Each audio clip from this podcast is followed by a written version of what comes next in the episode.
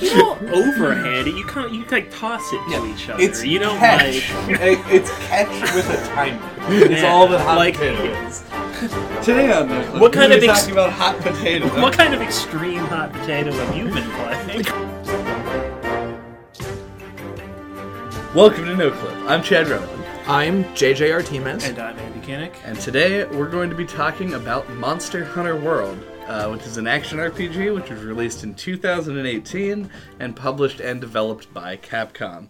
Now, before we say literally anything at all about this game, uh, I do want to like give a shout out here to like uh, Gaijin Hunter, Arekkz Gaming, uh, the Monster Hunter subreddit, uh, Kiranico, all of the online resources that exist surrounding the Monster Hunter franchise, because this is one of the most inscrutable games like ever developed. Uh, and while I have like a lot of history with it, thanks to the previous like two generations of this game, uh, I I don't know how you guys got on. I mean, you played 4U, JJ. Right. Andy, this is your first like Monster Hunter experience. And I know from experience that the first time that you play a Monster Hunter game is like is a just a brick wall. Yeah, if I didn't have you to ask questions, I would have bounced off this game really hard. Mm-hmm. So And trust me when I say that having played a previous game in the series is in no way helpful to trying to get through. you know, it's like they just under 100 hours on 4U before I finally was like, no, I can't do it. I can't keep climbing. But uh, World had just enough convenience features uh, to let me kind of like it almost feels like moving through a jungle. Well, there's lots of like annoying weeds and things that sting you, and like lots of tiny, small individual annoyances that like build up over time. But you end up like breaking through the canopy at one point and see like this ridiculous vista, which in this metaphor is the cool monsters. Yeah, that's it one is- of the best metaphors you've ever made on the show, JJ. Yeah. It actually made sense. Oh wow! Specifically, it's like going through a forest in this game, in which the first time that you go through it, you have to like force back the vines and break through to the other side, but then after that, you just run through it and there's no clipping at all. and you're like, oh, I gotta hunt this monster for the 37th time. Never understood how those vine things work because they respawn. Like I confirmed 100 percent that They, they, they respawn? They come back. They do come back because I I went through the same area like two days in a row because it was the same basic run, and uh, had to force myself through the vines again. And I was like, wait, I know that I have I, pushed this I aside. noticed that they they come back in certain places as well. Hmm. Well, either way, th- that is a ridiculously tiny mechanical minutia to start with. So let's back it up a bit before we get too far into it. Um, the thing that like mo- the Monster Hunter community, I think, would want to know about this uh, is what perspective we're coming at this from. So, what weapons did you guys use in this game? Oh, good point. Uh, in this game, I spent pretty much all of my time with longsword and heavy bow gun and a little bit of sword and shield just because it's what I used in 4U and I was a little bit already comfortable with it. But what I like out of longsword kind of ended up replacing most of the cool stuff that I would do with sword and shield except for stupid hats. Sword and shield sets much better at incorporating stupid hats into That's- the things that you want to do, That is true. and that was the main utility of that weapon to me. Uh, I played the demo when Chad downloaded it, and I thought that I liked the what is it, the Charge Blade, Charge blade. and found out when I actually started playing the game that I was wrong. uh, so then I switched to the Switch Axe and uh, never looked back.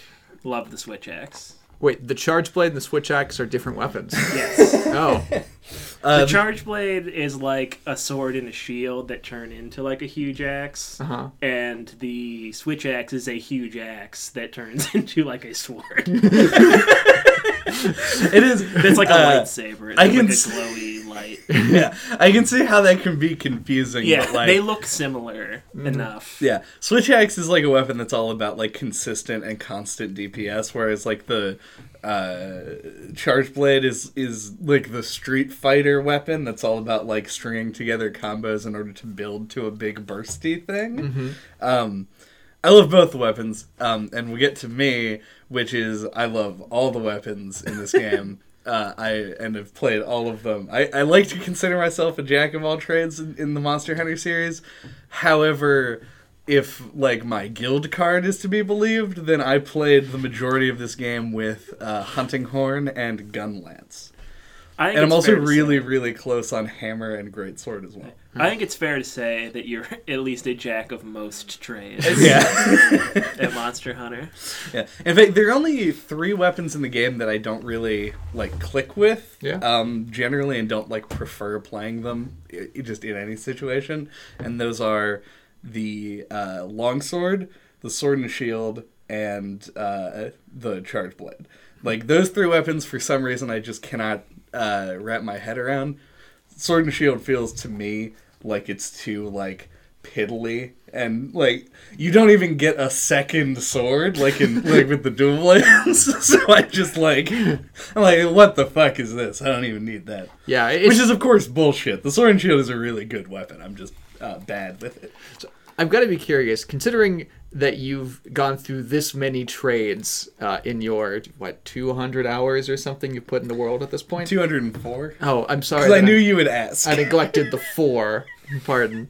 Uh, It's very important. yeah did it feel like playing 14 distinct video games? Because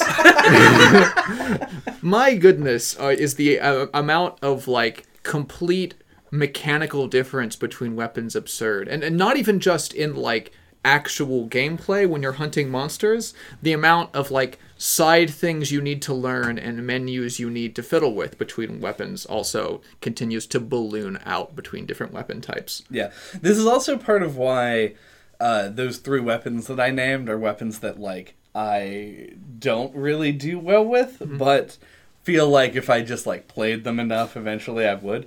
I th- I feel like that might just not be the case with the Charge Blade because I had a second character on 4U that I played like 150 hours on that only used Charge Blade, and I still suck with it. So I don't know. I used to do some uh, uh, some 140s uh, back in 4U with the Charge Blade. Shoutouts to my my 140 homies. Uh, Is that like a, a drug or something? no, they used to have um, the like at the true end game in 4U was these were these um, crazy difficult like sing, like single monster challenges. Uh, similar to like the investigations in this game, like the tempered investigations. Gotcha. But uh, they like scaled way out of control. And for Teostra specifically, I like to use Charge Blade. Speaking of scaling out of control, how many ends does this game have? Like at like distinct endings. Yes. Uh, depending on how you want to look at it, you only see the credits once, which is unique for this game, actually, as far as I know, of the ones that I've played. Uh, did you really not see the credits after the second Zorah Magdaros thing? I don't think so. I'm, I'm pretty shocked. sure you get credits only after defeating Xeno'jiiva. Oh, huh. Actually, I kind I don't want to go in that direction. I kind of want to uh, to talk about like the weapons and the design because I feel like that's a lot of the mechanical meat of this game. Um, so like specifically, like what uh, did you guys uh, like try a bunch of different weapons and then settle on the one that you uh, on the ones that you played with, or did you like pick some stuff and then just at random ended up liking it? Um, I I guess both for me. I started out like trying to try uh, a number of the weapons, and then like I tried the sword and shield because I think the game starts you out with it. Mhm. Uh, I messed around with that for a bit, and I agree. It feels like you're like fighting giant dinosaurs with a pocket knife. Right. like it, it just doesn't feel good for some reason, even though it is a, a decent weapon, you know. And yeah, the charge blade's super complicated, and um, and then I I went to the Switch Axe next, and I really liked the mobility of it. Like one of the things that's off-putting to me about a lot of the weapons is that you get like kind of locked into animations, or if you start an attack facing the wrong direction, it's like five seconds before you can stop and like actually attack the monster. Yeah. The the switch axe in the axe form has a lot of mobility and it's easy to cancel out of stuff and that really clicked with me. So I was like, this is my weapon. Right. That's uh that's actually why I like the the Switch Axe and 4U because in that game I actually played very differently because I played dual blades and Switch Axe more or less the same amount, like 700 some hunts with each, uh, and also the gun lance. I just really like the gun lance.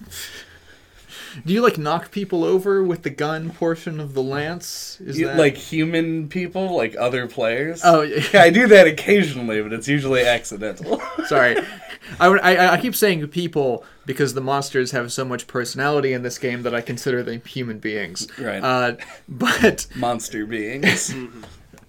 but as far as like the my weapon decision procedure, I when I first booted up the game. Uh, I of course did the thing that you probably shouldn't do for your own fun, but I wanted to do, which was just immediately go and find like the secret training mode, which I actually had to like Google for to figure out You mean the room with the with the stump? that yeah, you yeah, attack? yeah, stump room. Yeah, Stump There's also barrels that explode and other other nice little hills. That's true. There's lots. It's a, it's a good room. It's a solid room for Uh, training. but it's like it's the like training room. it's like three rooms deep in the main hub room though. So I had to, like all things in this game, I just had to Google it because I kind of yeah, like because to me, I was like, oh, the training room only took me like four hours before I knew it was there. so that's like a real easy mechanic. But yeah, so I went there, and then you can. It has the box right out in the open, so you can just switch between all the different training weapons. Right. Uh, and uh, considering that uh, when it comes to actual input responses, I'm an impatient asshole. Uh, so I, I really quickly narrowed in on weapons like the sword and shield that I was used to that had relatively fast, uh, like relatively short gaps between all the animations and more room for you to inter- interact and dodge and move in between the things that you were doing. Right. Uh, and so it was essentially just that consideration. Me at the time not wanting to fuck with any ammunition or other coatings or other nonsense. Yeah, I was in the same boat. I was like, I don't even want to touch this shit. Yeah, yeah. It's like a whole other layer. Uh, indeed. Uh, so I, I didn't want to deal with any of that, and I wanted. I made a specific decision that I wanted to use a weapon where I, I wasn't always going to be just like nubbing at people's feet. Right. I didn't. I didn't want to feel like a really angry leech like I did Yeah. when I was playing Sword and Shield. So See, mo- dual blades is like the exact like cackling imp weapon, where you just like slice at ankles until they fall over. You stand in their face. You literally like do like a pose to go into demon mode, and then you just like. "Wah!" yeah. Yes. It's uh that I think is like the uh, epitome of just being a douche weapon, which is why I've played like literally hundreds of hours of it. I'd also like to point out that the weapon that is literally like being a douche uh, also has you rave at some point for its maximum damage. You're right, yeah, in so is information there to be correlated. yeah. But yeah, so I wanted to make sure I could hit things that weren't ankles. So I was like, oh, the long sword seems long and like it can hit other things. This is true, yeah. yeah, so it ended up being kind of perfect for me, and I think I made the right decision. I spent like the first hundred, hundred, hundred hours of this game doing nothing but longsword. Uh, and then at the end of it, I was like, I want to have some diversity of my experience. What's the least longswordy weapon I could possibly pick to try and learn?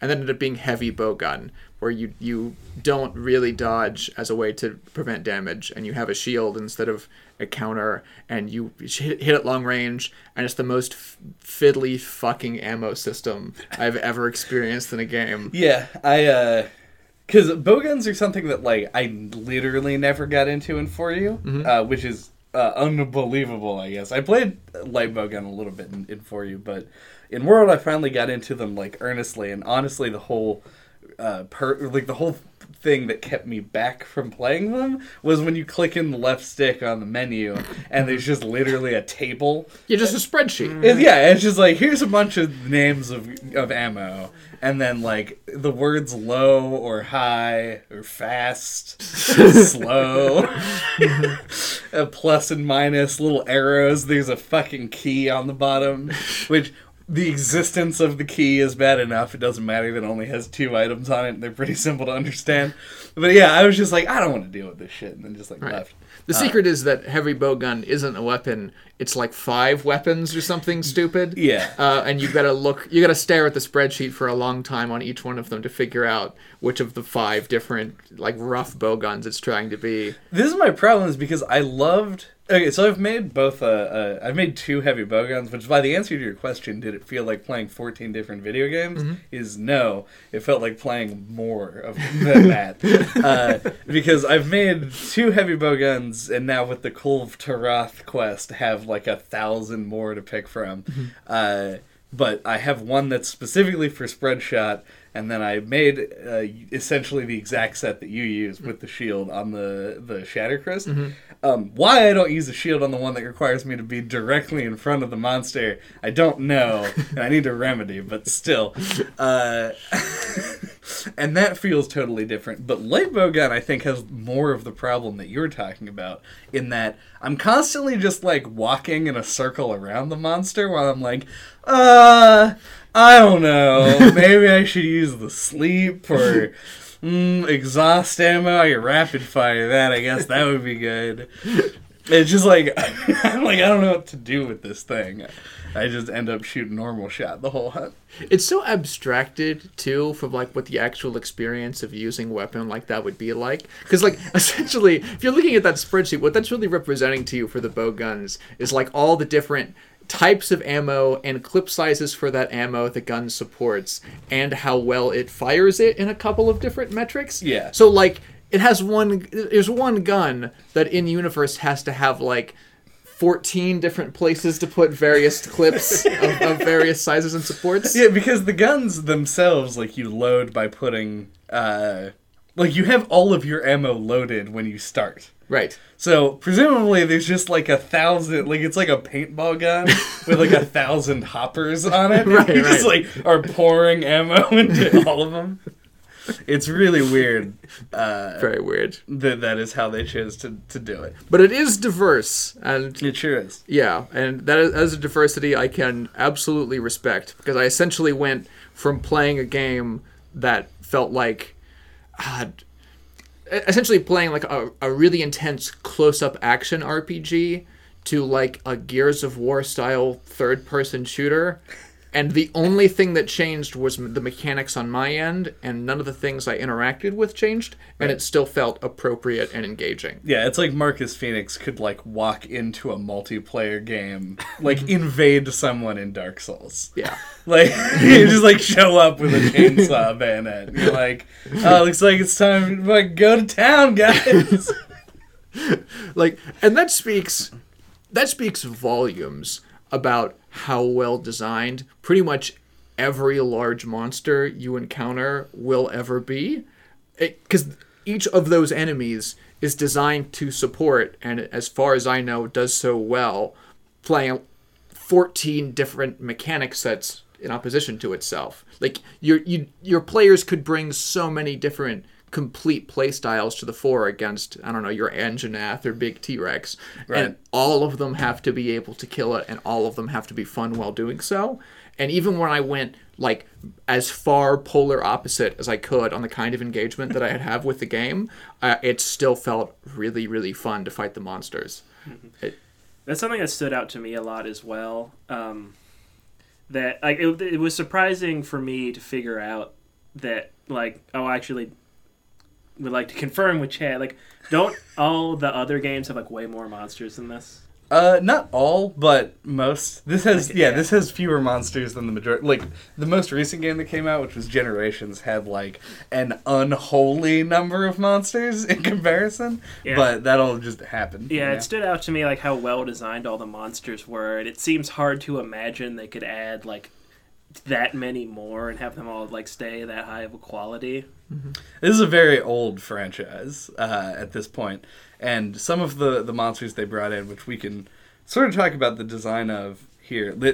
Needless to say, I think this is probably the most prepared that I've been for a, a podcast episode.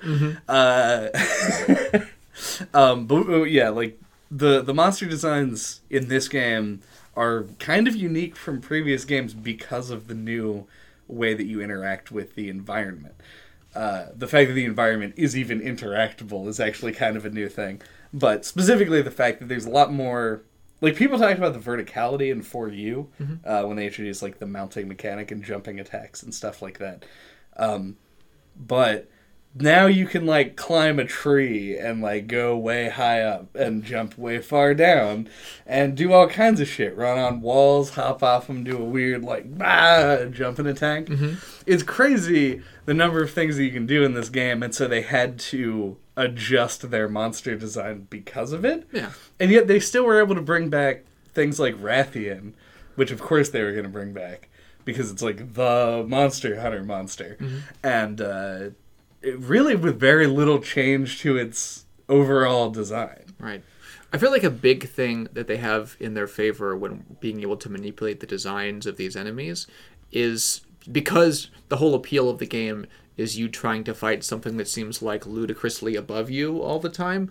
Uh, everything you face has an enormous health pool, which means it's really hard for you to break specific encounters as they designed them easily because nothing you do will ever be able to deal enough damage like in a spike for example to completely nullify something that gets put against you Right. like in another game for example uh, uh, where you're like say some kind of like third person action game uh, where uh, normally it only takes a few hits to be able to down any enemy or encounter that you placed in front of and you just have to time it correctly Right. and in a game like that bringing a chain gun into it would obviously break the hell out of it because even if the chain gun did any anywhere close to enough damage to be useful, you would just mow everything down before it got near you. But because everything that you're fighting in this game is some kind of like monstrous Hulk that can tear you limb from limb, uh, they can balance everything against each other in terms of their DPS in kind of a spreadsheety way, where like as long as everyone's kind of decreasing the health at roughly the same rate over time,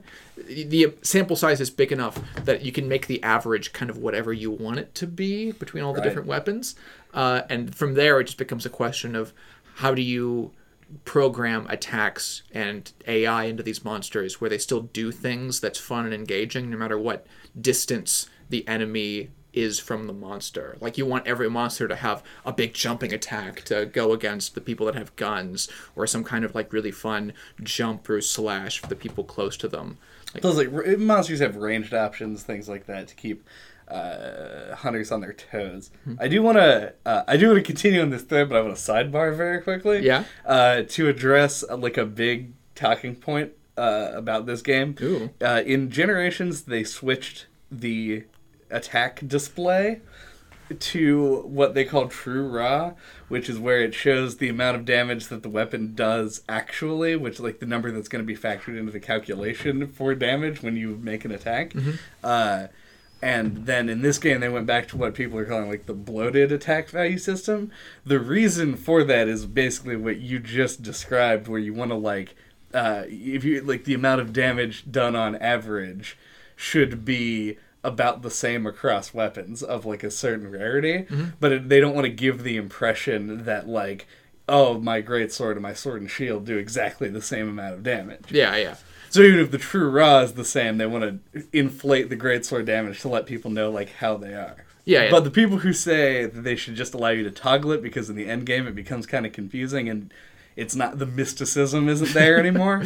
that's correct. That's what they should do. It's it's because the utility of those numbers and in most damage numbers in most video games generally RPG or otherwise isn't in order for the player to sit back and make calculations about like how efficiently over time they can take out this boss. The numbers are there mostly for the player to make comparisons and trade-offs against other numbers of other weapons or strategies and options that they have. So it, for in that kind of situation, inflating it is fine if it accents the different trade-offs and comparisons. Like making the great sword seem like it, it deals so much more damage because of the inflation value is fine because the actual trade-off to that weapon is you deal huge chunks of damage at one time with huge wait times. Right. Yeah.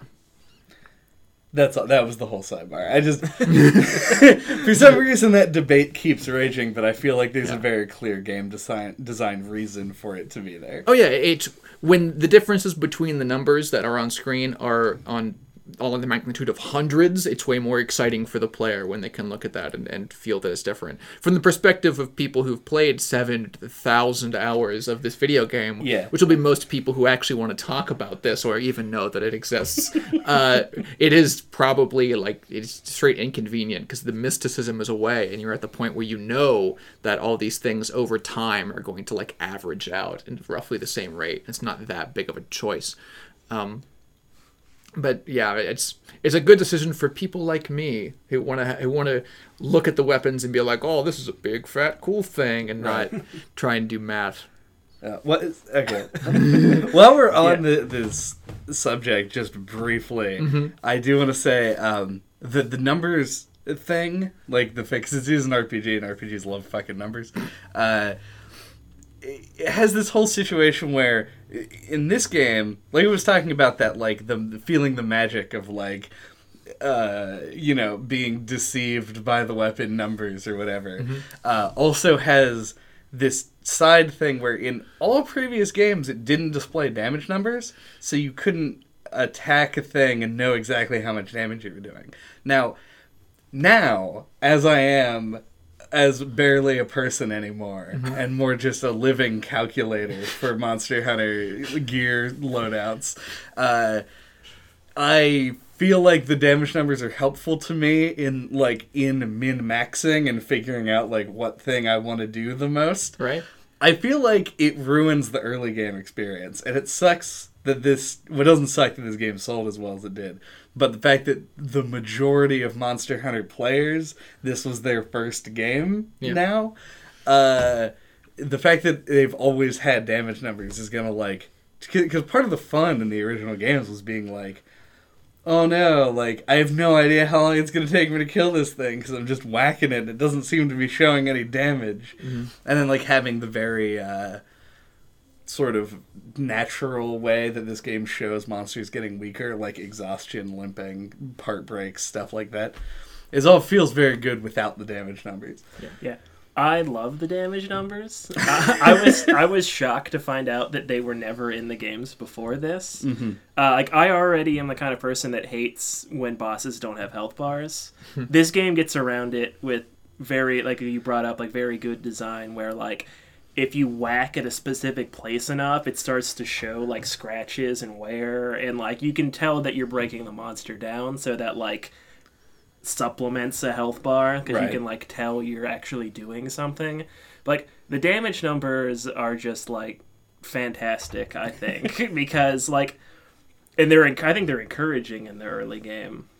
I guess that's probably true because well, my first experience with 4U, which I don't even know at this point how I got through that game sometimes because like it seems so not me i think i just literally didn't have anything else to do uh, but there were times when i would just be like butting my head up against something and just being like i have no idea what's going on Yeah. i don't know if i'm doing anything good Yeah. Yeah, like I think in this kind of a game that's like can be so hard to wrap your head around all the mechanics, like knowing that you're actually like how much damage you're actually doing and like being able to tell which part of the monsters are weak so you can actually feel like you're doing the right thing is very valuable. yeah mm-hmm. Yeah, I agree with Andy on specifically its utility as showing different weakness points. Uh, I'm at the point where, and there, this might be a thing for all I know, I would turn it off now if I could, just because I want to turn off as many of the menus in this game that are on screen during the actual hunts as I can. good news they just updated the game so you can now make the hud bigger oh, good. Uh, yeah, I don't. The game is good enough at communicating through animation and and visuals, and even uh, some like sparks and light in the way that your weapons react when they hit weak areas versus normal areas versus bad thick areas. Right. It's not really this thick the right word there. Well, it, it depends on the. Uh, well, it depends on two things. One, it depends on what monster we're talking about, uh-huh. and two, it depends on whether you're spelling it with a K or two C's. uh, Which also depends monster to monster, of course. right, but speaking of thickness with two C's, Mm-hmm. I did want to talk about one monster design specifically. Well, I want to talk about a bunch of monster designs, Mm-hmm. but the one that I think is most important to this game. Um, so you played 4U. Yes. and in Monster Hunter 4 Ultimate, the first monster, big monster that you fight is a monster called the Great Jaggi. And people love the Great Jaggi. He was like the first monster in Monster Hunter, like on the PlayStation 2. And it's kind of like traditional that this dude show up and be like a shitty bird guy. Uh, and everyone's like, ah, it'd be great. And like people wanted like level 140, like huge, super hard Great Jaggies and stuff. Uh, the Great Jaggi as a first monster sucks. Like he is terrible as a first monster because he does not do anything to enforce what players should be doing in the game other than like did you know about the dodge button? the Great Jagras is a master class in a tutorial monster because he is the he is the first dude that you're going to come up to that's going to be like an actual threat. But he's also an enormous punching bag. To the point where his hitbox even becomes larger if you do enough damage to him and he goes and eats like a big uh, Aptonoth or whatever they're called.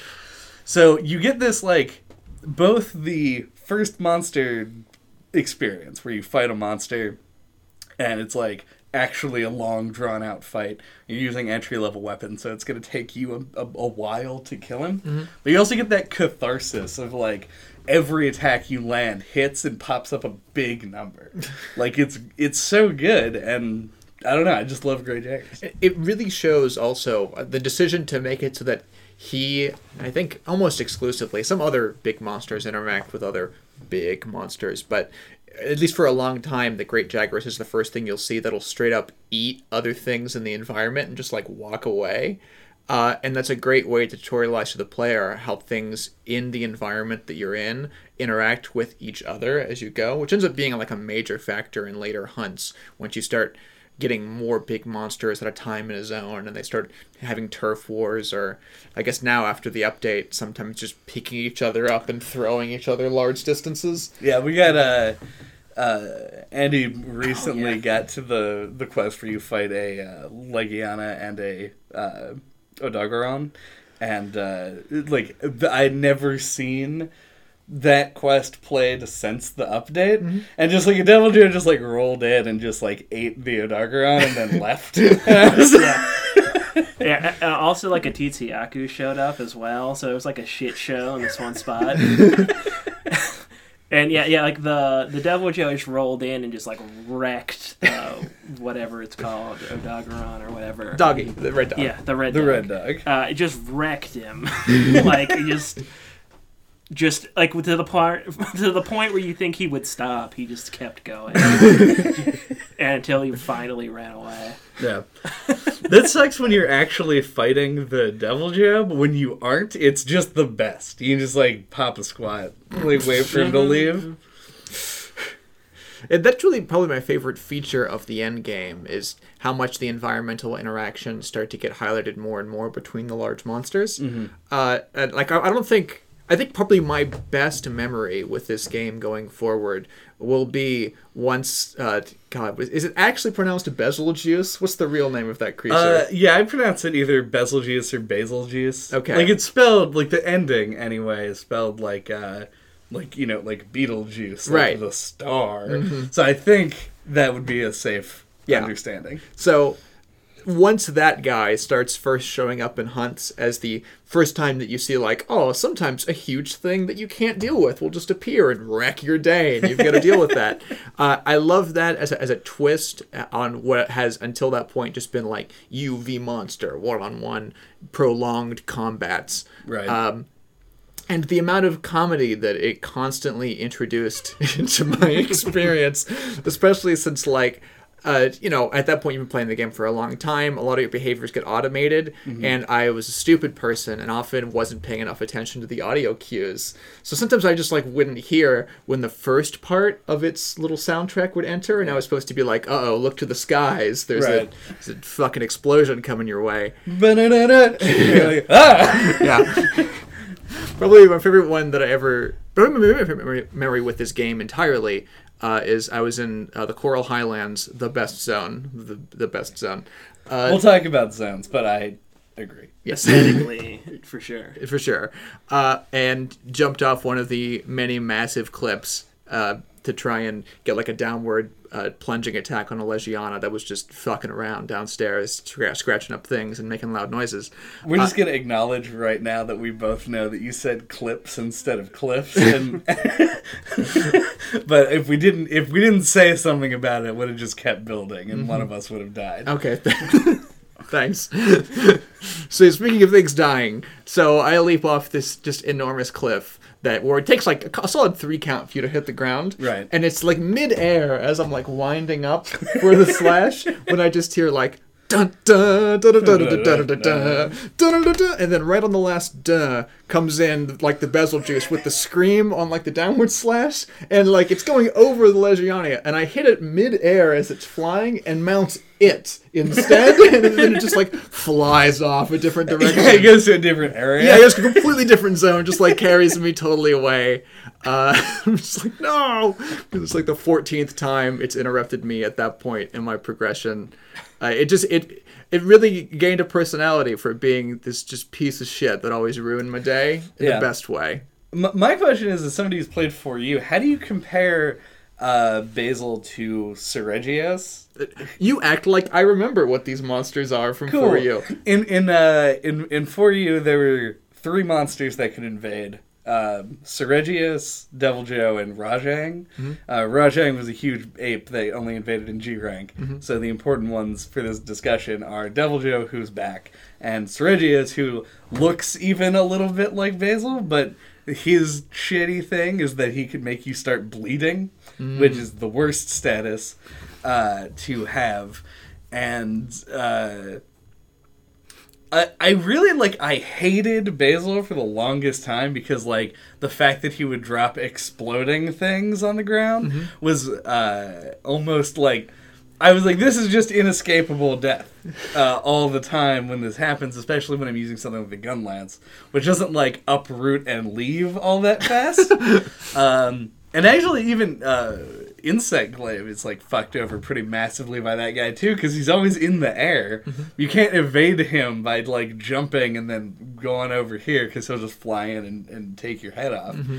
Uh, but i don't know. By the end of the game i kind of loved him mm-hmm. but now i'm just glad that Deviljho is in the game as well because it's more fun that way. Devil Joe just always comes off to me like a big meat mass. It's like the angriest sausage I will ever know. The community refers to him as a pickle because Okay. he's green and bumpy It's fair. That is fair. Yeah, he's just he. I, he's one of the monsters uh, that, especially after the update, I just tend to try and avoid or like let him have his space. He's one of the few things that has, has constantly kept my respect, and uh, even in the end game, feels like a thing that could eat me at any time. So I try and try and back off. that's uh, i think uh, the appropriate reaction I have to Deviljho everything is every monster is so good. Ev I, I feel like I could you could write a webcomic starring all of these various monsters. Yeah, and- I was gonna say all the designs feel like they're good enough that they could be on the cover. Right. Like, yeah, Yeah. all all the designs are great. As somebody who doesn't have the game in a physical form, who is on the cover? It's uh, I think it's a Rathian fighting an Anjanath is on the cover. Oh, so there isn't like a bot. That's kind. I guess Anjanath would be the uh, the flagship. he's like the the heavily highlighted one in the early game. yeah. it depends on which which box you get because some of them I know also have a cover art that have I don't know Mr. Spiny means who's the who's Nergigante. Nergigante. That's who I think is Mr. Spiny Man. Mr. Spiny means. Uh, but I think that he, yeah, he would definitely be like the flagship, I guess. Though it's weird that he's an Elder Dragon. Well, he's not an Elder. He counts as an Elder Dragon. yeah, there are many things that aren't dragons or and don't seem particularly elder that are still elder dragons because I think the- he's referred to as like the devourer of elder dragons or something right. like He, that. he's not like classified as an Elder Dragon as far as I know, uh, but the game mechanically treats him as such. In just full stop. No, no difference. indeed biologists in this game are, are kind of shit. What now? The fictional biologists in this game, Oh. they don't seem very good at their jobs. Uh, I don't know. I mean, they don't. What like? What do you expect them to do? Not murder everything they encounter. They don't murder everything they encounter. They can't murder everything they encounter. They suck at fighting. No, no, no, not like not the biologists themselves are murdering. You are part of a large enterprise whose entire goal is to murder monsters for them t for some kind of nebulous research goals. Even the monsters that you capture alive and sedate, they, they just then like put in like a in, in like a Mad Max Thunderdome. for you to murder for your own amusement and nothing else. oh, those sweet, sweet parts. Where is that Thunderdome fictionally? Also, Where is the Like, oh like in the arena? relation to Yeah, the, yeah. Not not the arena that has the wall in the center that pops up. That one is established to be on the coast somewhere, and you're like it's like an island that you that you ship yourself out to. Is this a real thing? Yes, if I you didn't know if you that. turn around from where that en- you you start on a ship and you can go out and look around and you see all the different ships and you're like, oh, this must be just another place on the shore that you go to. I think you've you've discovered just how much of like a mechanical exercise this game is for me. Very much, but there's there's none of it. There's absolutely no. I don't even I don't know where the Thunderdome is or how Yeah. they get things there. In my mind, it exists somewhere between Astera and the the desert area. The Oh, the Wildspire Wastes. yeah, the wastes. They just, 'Cause like, it's they like a hollowed a rocky mountain. mountain. Yeah. Yeah, or they just true. found one with like a little open, little open volcano peak, and they just fucking pushed a Jagras in there and just It's- let it. Uh, also, the special arena. Fuck the special arena, just like wholesale because What? of the fact that you have to crawl through that thing to get into it.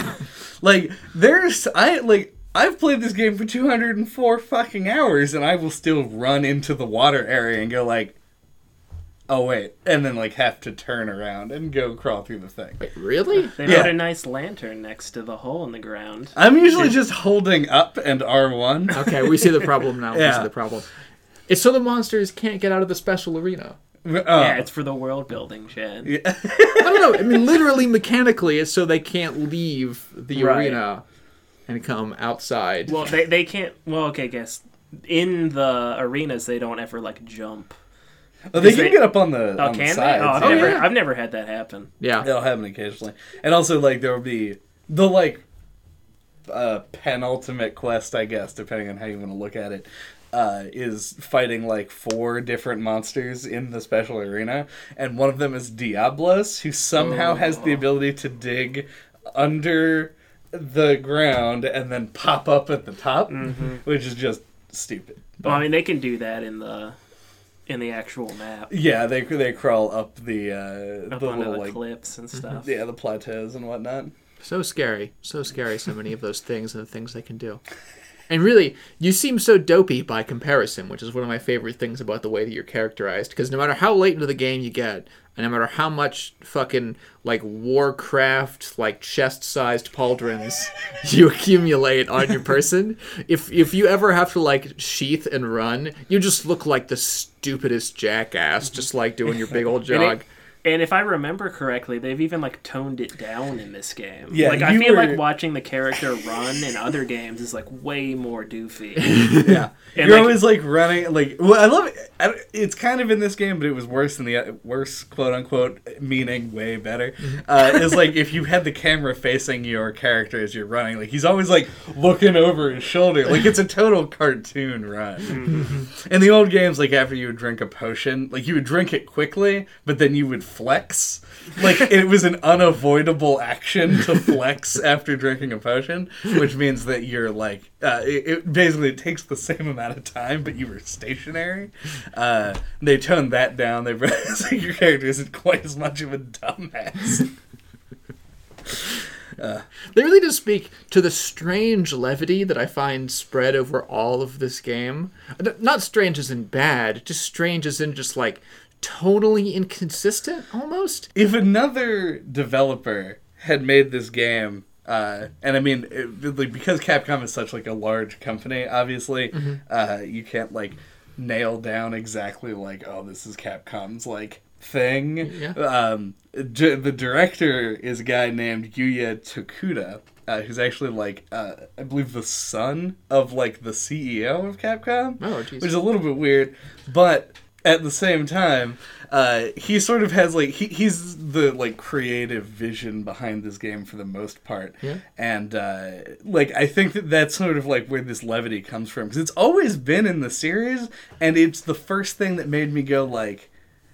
The hell is this? Like in comparison to the rest of the game, like you're constantly being followed around by a dumb cat, uh, who just does weird shit He all just the time. does goofy stuff with a big smile on his face and like throws out puns and bad like Pokemon speak. Right, yeah. It feels like it's like a bunch of anime tropes. Like it feels like back I mean, this is just my like speculation, but it feels like when they made the first one, like on the PS2, they were like, We want this like action RPG. It's mostly mechanical, you just like fight big bosses and it's like, well, like how do we like, you know, aesthetically coat this or like, you know, like give it a personality or whatever. Like just like throw on some anime tropes. It's like it's, it feels like they weren't very concerned with the tone or the consistency of that kind of stuff, mm-hmm. and then it's just like over time become tradition. Mm-hmm. It has blended into something mm-hmm. that is itself a, a cool callback. Yeah, I, I think in this game it's actually like executed pretty well. Like it doesn't feel jarring in the way that when I would watch Chad play 4U like over his shoulder sometimes, it just like stood out like a sore thumb. Yeah. When I said inconsistent, I didn't mean like inconsistent with itself, like a game with sharp tone, like tonal shifts. Mm-hmm. This game's tone is pretty consistent. It's just inconsistent with like what you would expect the tone of a game to be, where you like fight dinosaurs with huge fucking swords. Yeah. Like the the tone of Monster Hunter World is dramatic irony. like that, that is its entire purpose. I feel like even the weapons are kind of like ironically silly. Like they're mm-hmm. just like these massive fucking like goofy switchy like laser sword whatever weapons like well, that's the, the laser sword part's new, but you were correct entirely. uh, the, it's yeah, it's fucking strange because like uh, y- y- even like if you go back in the series, there's like there's all this discussion like that they thankfully toned down a lot in World because it doesn't make sense and is not the point of this game, but uh, where there's like three main races that are essentially like the classic humans, elves, dwarves thing uh, in Monster Hunter, where there's humans and there's Wyverians, and then I forget the third because whatever, who cares? Uh, but they're always like humans are the only uh, race that can really be hunters because of whatever. But and nobody ever goes like because over the years humans have somehow developed the strength to carry a sword that's like a thousand feet long. it's so weird because they they try and keep everything as grounded as possible aesthetically except for that. Even like mechanically to some extent because for most games in which you have the ability to carry around seven tons of steel on your person at any time Right. you're pretty like weak. Your character is not very strong and the further into the game you go even at the end game when the monsters end up scaling in power faster than you scale in power mm-hmm. and you can just get fucking eaten and die no matter how good you are at the game uh, we've already talked about how dopey you walk and how much you can just like trip and fall over and how long it takes you to do anything for most of the weapons in this game. Like you don't feel like a super empowered cool guy Right. most of the time. It, it takes a lot of effort for you to know your weapon and your timings and your openings well enough for you to feel like you're like an awesome hunter you have to really earn that in a way that aesthetically you don't often have to in a lot of other games where you carry huge swords. Yeah it's like i remember when i first tried out the switch axe it's like this giant hulking axe and the handle's only like this big. Yeah, you just kind of like hold it. It's And- just and- the length of your hand Yeah, it's like the length of both your hands, and you, and that's like in the axe form is like mobility mode. You can run around like quickly. You're just like carrying it effortlessly, and then for some reason when you switch it, even though it's the same exact size and weight, uh, it is just now flipped. Uh, it is now somehow heavier, and you have to like stagger around and use it like a great sword. it's the the center of balance is all different Yeah. you're like Yeah. yeah, Now that it's all more in one place, I can run it's really around with weighing it. you down. Though I get what you're angling at with the anime tropes, Andy. Right. Uh, I think I agree with you. That was almost that was almost certainly Like the way an- that it started. Right, yeah, like anime that's more aimed at children. Right, Yeah, right. like like something you'd see in Pokemon or something like that. I feel like by this point, by Monster Hunter World, it has fused with the like realistic settings and the groundedness of the rest of the combat to form this tone that I can only describe as like 1850s pulp biology like those books that you would read with the guys in the bowler hats who was like i'm going to bring whiteness to africa and Oh, they're like and they like run over and like kill a bunch of snakes in the jungle and like like the kind of fiction where sinkholes are a problem Right, like the Like- kind of fiction that like inspired Indiana Jones. Exactly, Like in yeah. adventure serials. like that, but like nowhere near as self-aware or good as Indiana Jones, where it's just like a guy who's, who's like rescuing l- people who are brown in bikinis from their own problems or whatever. Some kind of really, really arrogant over over. But yeah, it feels like that where everyone's like super happy and like confident in what they're gonna do, but what they're actually doing is just like killing everything around them indiscriminately and Yeah. turning them into stuff.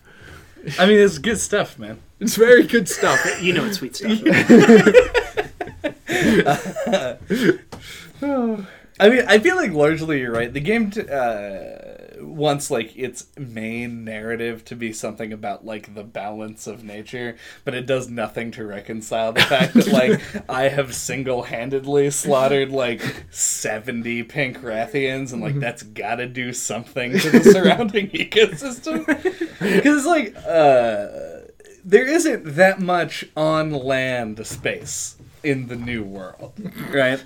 Uh-huh. And pink Rathians are pretty big, I would say. Like they're large monsters. There probably can't be that many of them there.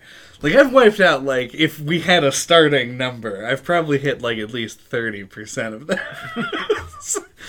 uh, You don't even have to go for Pink Rathian. Like you fight like elder dragons. Like Xeno'jiiva is is implied by the narrative to be like this totally unique, perfect engine of destruction. the, the born, only one of them. yeah, born from the light at the center of the universe or whatever, and you just murder it immediately. Yeah. and yeah. Well, they're like, you have to murder it immediately. Yeah. It's the only way we know how to deal with problems.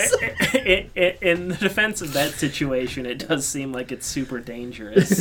It's true. Even that though, because we're like talking about it's kind of design, like kind uh, of. perso- personified as like a force of destruction that needs to go away. Yeah. True. Well, yeah, it's not even like considered like a natural thing. It's just Yeah. like a weird conglomerate of energy, which is, I think, a first for the series. The first time they've been like, this is literally not meat anymore. This is just. It's this an is energy monster. yeah. Uh, Jesus Christ. Like all the elder dragons, like they presumably have young somewhere, but they're all supposed to be these like ancient personifications of nature. Like you know the Kushala Daora or however you're supposed to pronounce that. Cushy D. Yeah, That's Kushi. the Cushy actual D. pronunciation. Okay, yeah, Yeah, yeah. It's, it's good. straight from the developers. Cushy D. In the memorial The of, vape of, monster. of Cliffy D. That's Cliffy B. Oh, oh, I'm sorry. Cliff Bleszinski. I just always I put the D because he's a dick. yeah, but- because he's a Daora.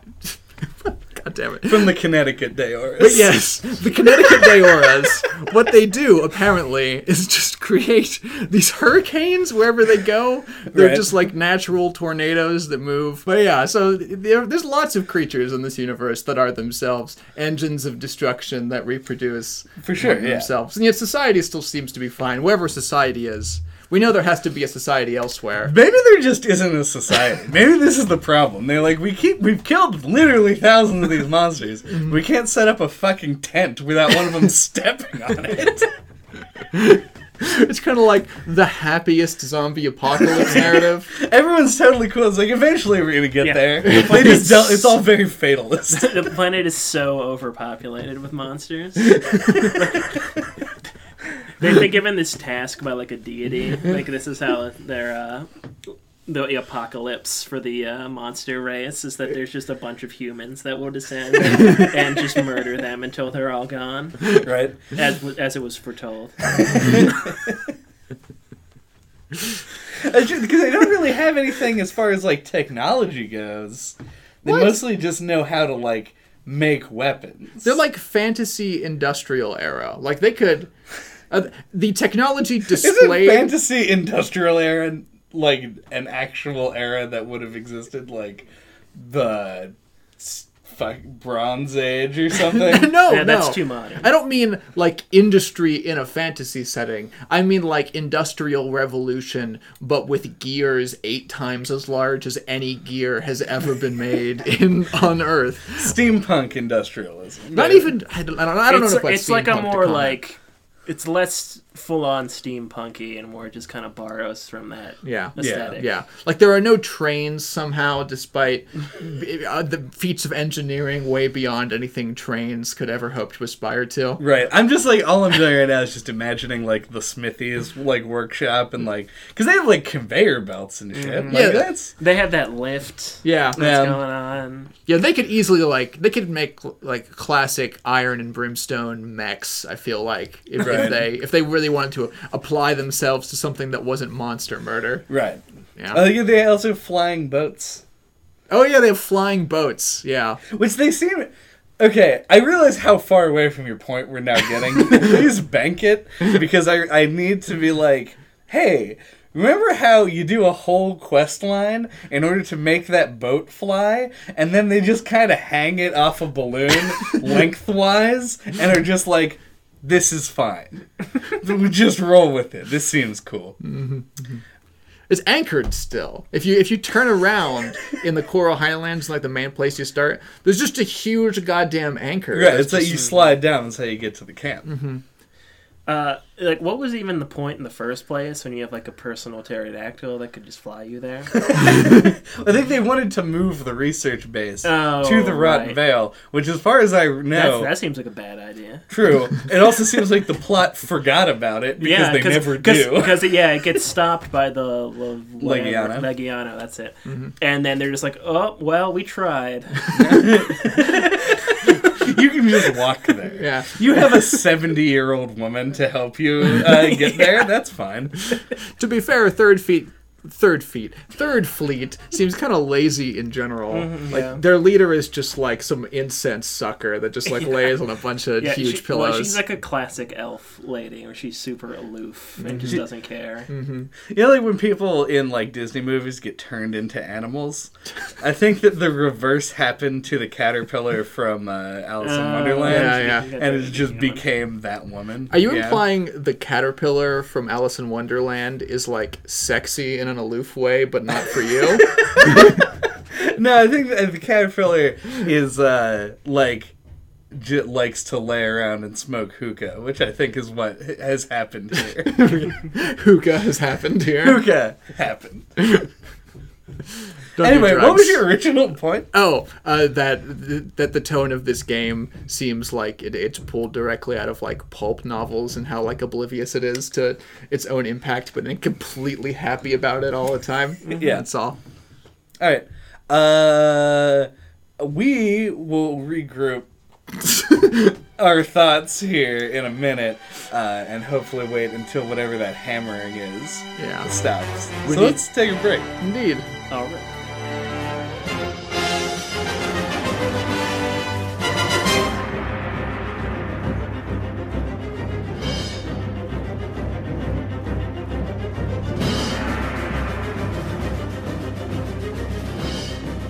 Welcome back from the break. While we were on the break, uh, we were talking about some of the stuff that like we could bring up here, uh, and like continue the discussion. Uh, and something kind of came up that we didn't address fully, I think, on the first half, which is this: uh, the we made fun of like the bowgun ammo spreadsheet and how weird it is and the fact that if I wasn't like so invested in this series, the amount of like ridiculous menuing would uh, probably be a massive turnoff for me. And I'm wondering, sort of, I guess, how Andy, your first experience with it, because the shitty thing about it, like the shitty truth, is that this is probably the best it's ever been. Um, oh God, where to even start? Uh, I I came into this game like I I've I knew you had played it a bunch and I've heard other people talk about it. I expected it to be like hard to get into, but it was hard to get into in a different way than I expected. Like I expected it to like be difficult to get into like gameplay wise. I did not anticipate that everything would be buried like every like basically every mechanic is buried under something Right. like that you where you have to like kind of work a little bit to figure it out uh, like jj brought up earlier like just like you have a room where you can go to like in the hub and like that's not even like told to you and it's hard to find like, yeah just like things like that where then They just start you in it, but like Right. it's easy to forget. Oh yeah, uh, given like how much stuff is dumped on you to learn. Uh, but like every like NPC you talk to with an exclamation point above their head it's like tutorial, and it's just like the classic text dump tutorial that's like three pages of like a solid wall of text for you to read. Yeah. and it's all very overwhelming, and without uh, a friend to, to help you weed out what you need to care about at any given time, um, or a wiki or whatever, or a tutorial, it's so off-putting. Because like, and there's a lot of stuff like if I didn't know high rank was a thing already, I probably would have like pissed around in low rank and made like way too much armor and wasted so much time. And like there's all kinds of stuff like that where like you have you have no idea what you're supposed to care about right now. like what's the best thing for you to be doing?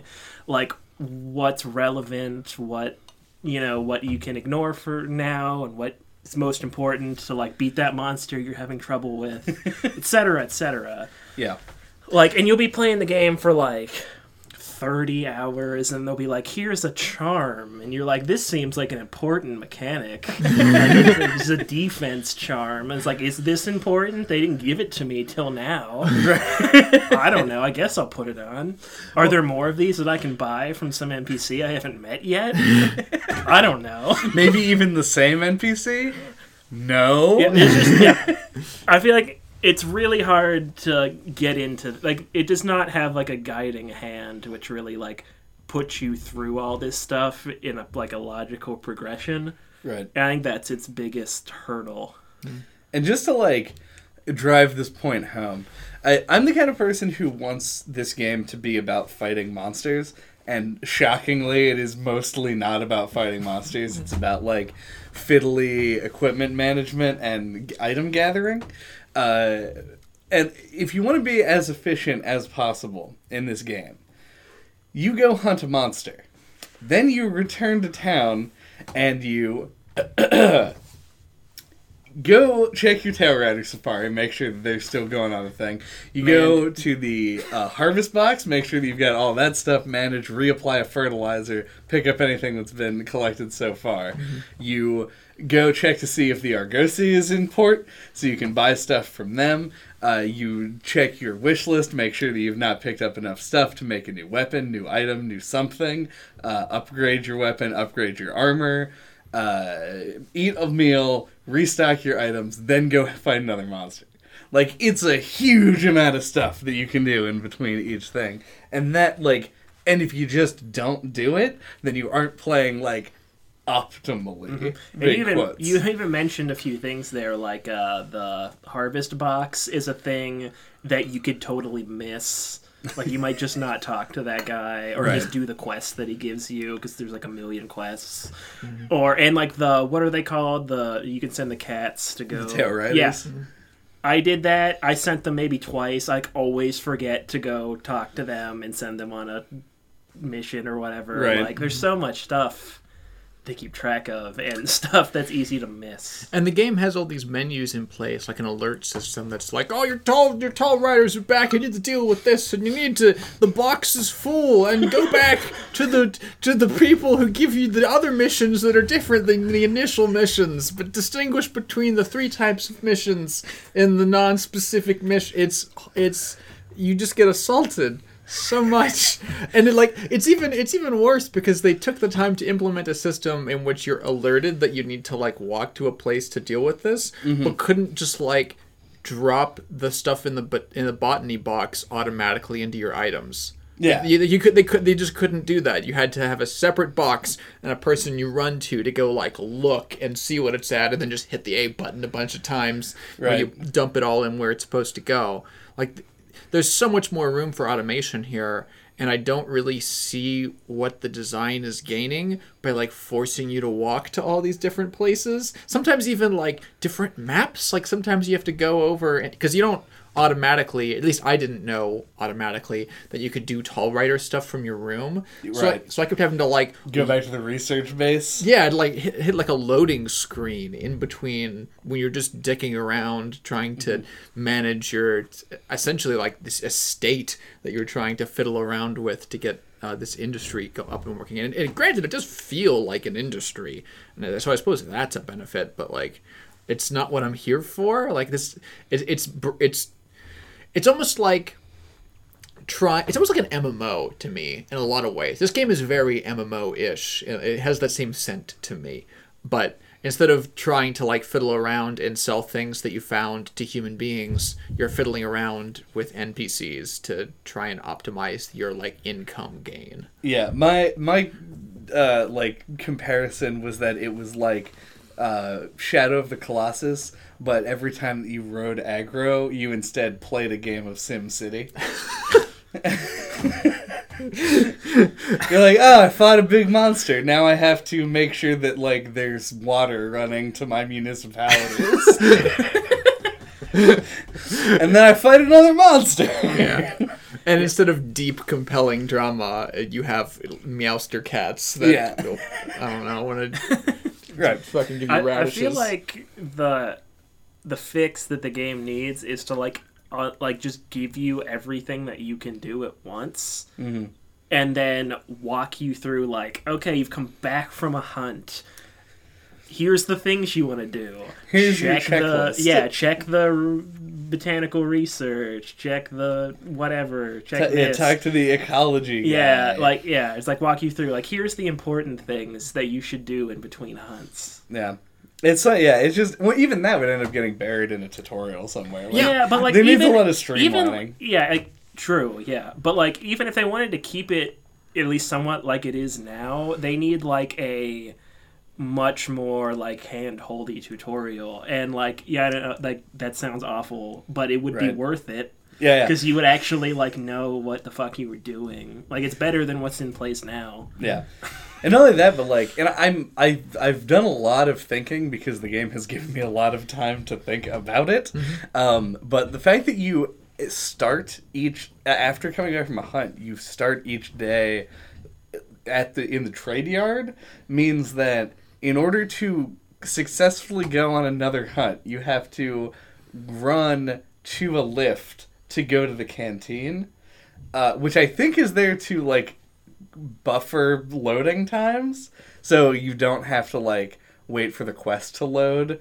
You're doing something like you're running up to the canteen to get a meal, but still, fuck that. Like it's so much like I would much rather put the controller down and wait for the load than have to run up to the thing. Hmm. It's just like another thing to have to deal with. I'm on the opposite page on that. I, I like the.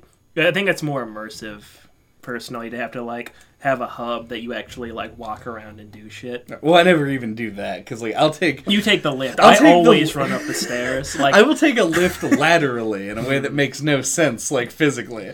I'm like, oh, I gotta go from the workshop to the canteen. I'll get on this train. yeah, I, I like that kind of stuff. right. So Uh, anything to make the the time and like, there's no reason to ever be in the gathering hall, like it and did interact with other people. useless when we uh, we messed around in it. Yeah, Uh, they have like an event going on right now, but like I, it's it's you. I like I still like I ran the event like thirty times yesterday, uh, and the whole time all of the stuff that we were just talking about that you have to do between hunts, I was just letting rot basically. Like I was like I'm not picking stuff up, not talking to people because I just want to get back into the quest. Mm-hmm. If we just had like a thing, if it was one thing that would just automatically dump shit into your box, that wouldn't be a problem. Yeah, it feels like there should be some kind of like mode that you can turn on where you're like, I just want to do like a string of 10 hunts right now. Right. Or like something like that that you could do once you got to like a certain rank or something.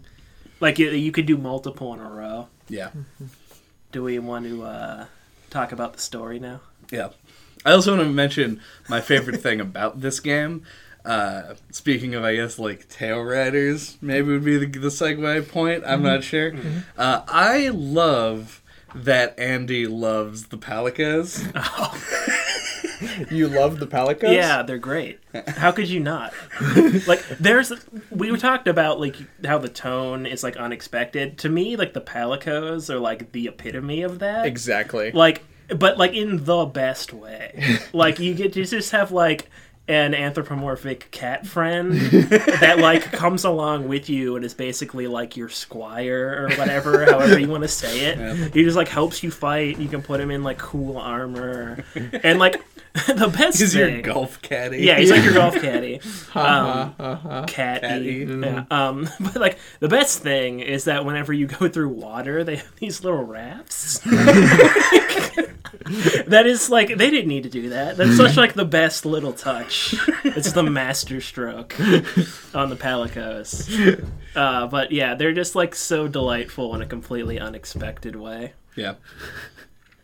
Okay, I will admit I also like the Palicos, and they are emblematic of the tone. And probably my favorite thing about them is that the highest tier Palico armor you can get is like a beautiful wedding dress, so that no matter like how cool and badass your main character man is, you have to you, your like squire has to be this like demon corpse bride cat princess that Right. runs around, sprinkles fairy dust on you, and puts things to sleep. I, I prioritize looks over any, anything else Mm-hmm. for the Palico. I prioritize making myself look as stupid as possible. But the uh, the the Palico armor that I use is the Vaal Hazak Mm. one, which has like a transparent chest, so that you just see their spine. It's Mm-hmm. Yeah. like really, it's pretty cool. And I I don't use the Vaal Hazak Yeah. weapon. I use the scythe. I also use the armor I think looks coolest, which is the Legiana armor, because it looks like cool anime Kingdom Hearts Keyblade armor. yeah, That is actually true. Come to think of it. Yeah. Oh well. Speaking of armor, before we get into larger story discussions, uh, which are certainly going to take a good bit chunk of time, uh, I think mechanically speaking, the armor system in this game is one of the few areas where I feel like, at its mechanical core, not just the its obscurity and accessing it, like all the menu problems we were discussing it. Yeah. I feel like there is a problem with the armor skill systems in the game.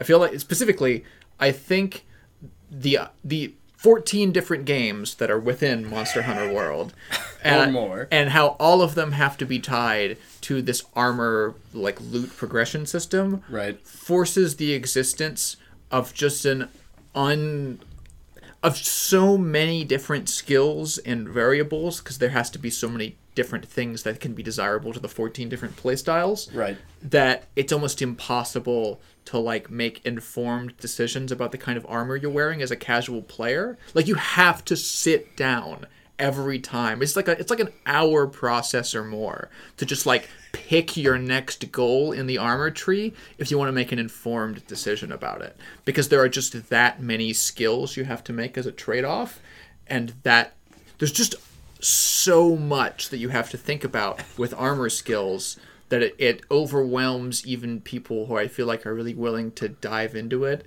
and try and engage. I feel like this is an eh, like an area where maybe my opinion is irrelevant because of how much of this game that I've played. Yeah. But also that I disagree with you pretty much like on base value, just like completely. Okay. I think that the armor skill system in this game is vastly improved over the previous games, um, where everything had like skill points, but you had to reach a certain threshold for the skill to activate. Yeah. Meaning that I was running around in like the highest tier of play, and there were still people who didn't have armor skills activated because they assumed it works the way that it works in this game, which is how assumptions function. uh, th- th- this is a good design because it operates in the way that people expect it to. Uh, so yes, min maxing and making builds that are specifically for a weapon tend to have you sort of want to experiment with stuff and figure out like what are the optimal skills, but just having like good stuff skills, things like attack boost, weakness exploit, critical eye, critical boost, those kind of things, Right. Totally viable on every weapon, bar none.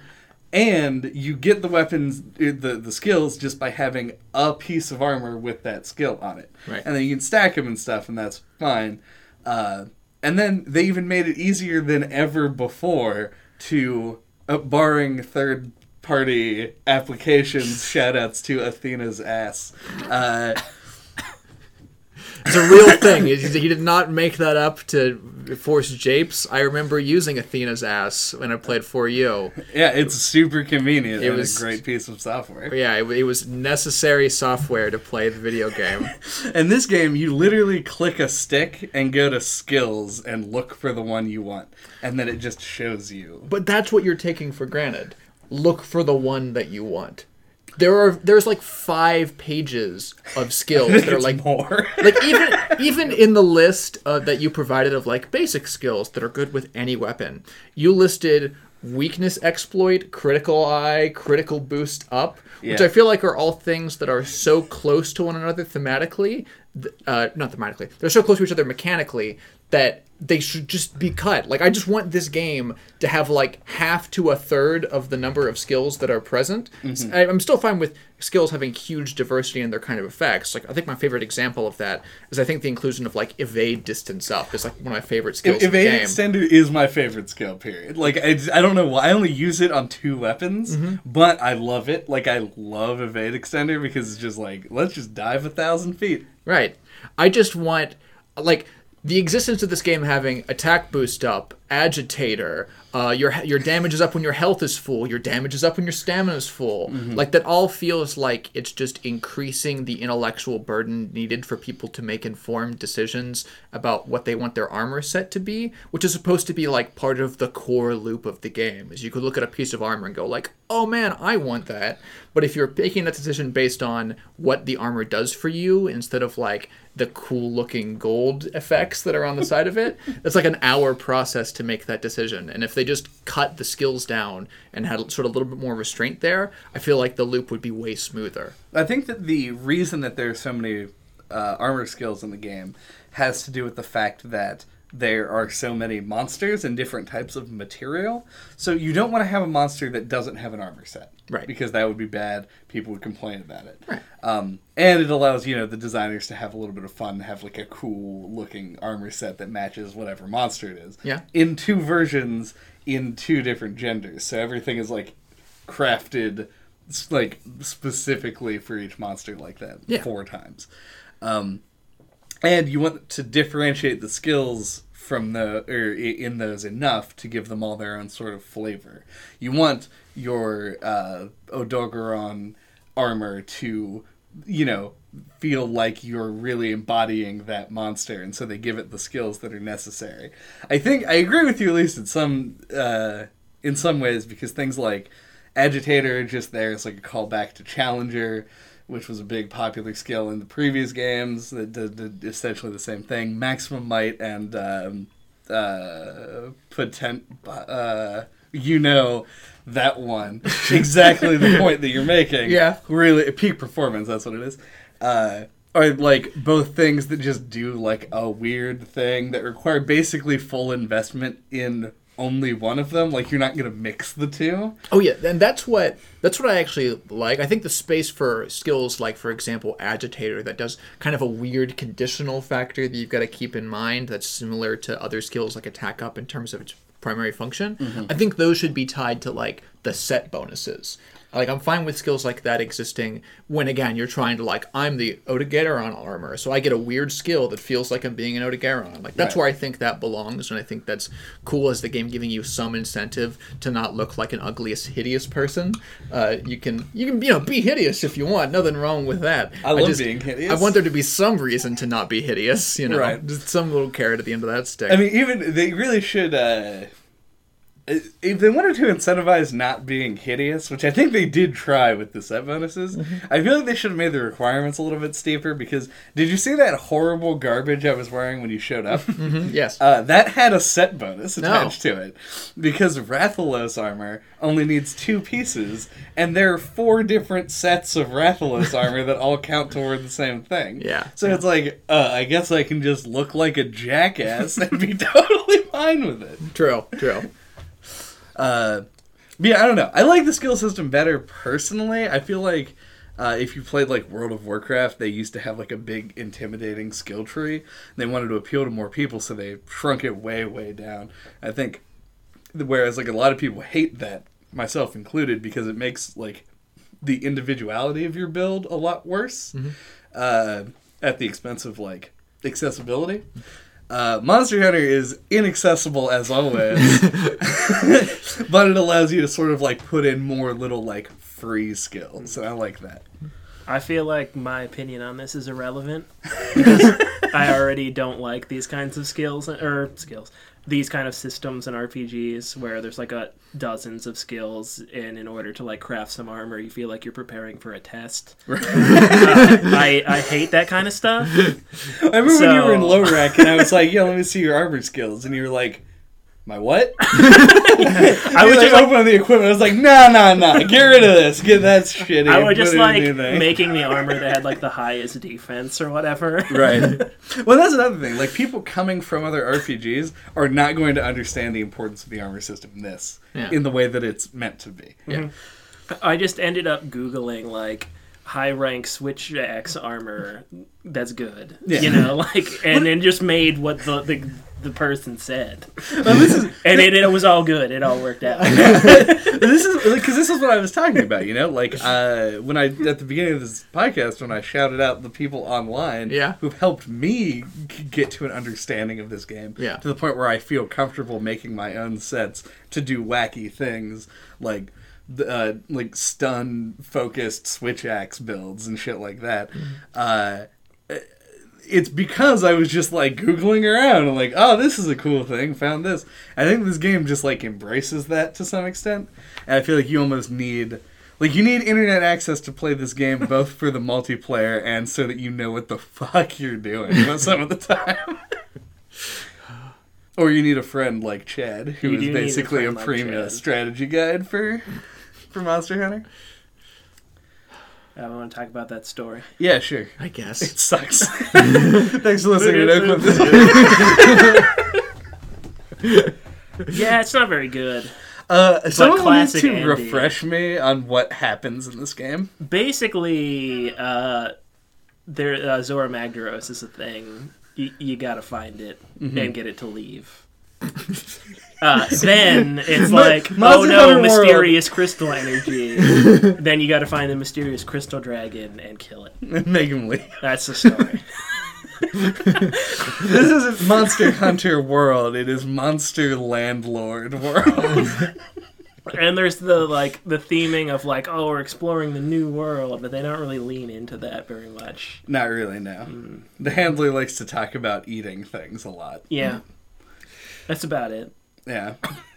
more than lots and lots of other games that I've played, I straight up don't think that this game needs characters. Like literally any characters at all. What about the easygoing Fiver? Fiver Bro, What about Fiver, bro? everybody's favorite canteen patron.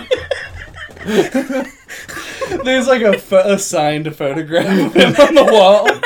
His literally sig- his signature literally just says Fiver, bro. That would be the best thing they could put in the game. Yeah, I would. I need to get It's like, like a right high behind res the, screenshot um, of Fiver Bro and then frame it. Yeah, put it like right behind the Meowster chef, like on the wall. Oh god.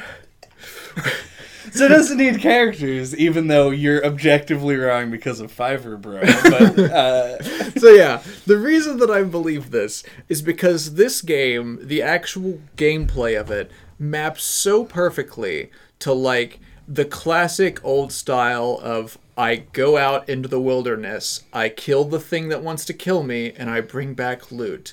Like I don't need any motivation beyond the cool armors and swords and shit that I make out of the bones of the creatures before me. Right. I need nothing else. Like I, I like I, I just kept remembering in like the second Zorah Magdaros fight where there's just like the fucking old guy who's just like shouting to you on your I don't know implied intercom earpiece that exists in the Monster Hunter universe where he's just like he's get- gotta kill it all. It's lost. He's got a megaphone. yeah. yeah. I think that's actually what it's supposed to be. Is they're just like yelling through a megaphone or something like that. Like Uh, I don't think that there's like a horn. codec or anything. There's no codec. Damn it! All right, I thought it was like just a cool cast iron gear thing that you They, put over they have side. the Binocucom from Sly Cooper. Oh god. But like that they keep shouting shit like that. And they keep trying to set up circumstances like that where like there's this huge everything is riding on the murder of the thing. And the game is so You're just like I'm just here to get a few more scales. yeah, but like not even like as like a oh nine to five, i've gotta clock in, get my scales. Like I just meant I meant from the perspective of like the game's already has so much levity and happiness, like just mm-hmm. plastered all over the place with the Palicos. Just like let the game be its the happy fantasy that it clearly wants to be, where you just like go out and get your loot and come home and loot for looting's sake, because Right. that's clearly what you're here for, even in the narrative. Like the whole reason everyone cares about the Elder Crossing is that they're like, oh, we can learn more about the monsters, so we can, uh, uh, uh, not house them. Uh, I mean, actually steal them and, and take their and take their bones. Take the innards. Yeah, yeah. Uh, like the like the bones are what you're here for, and bones are good enough for me.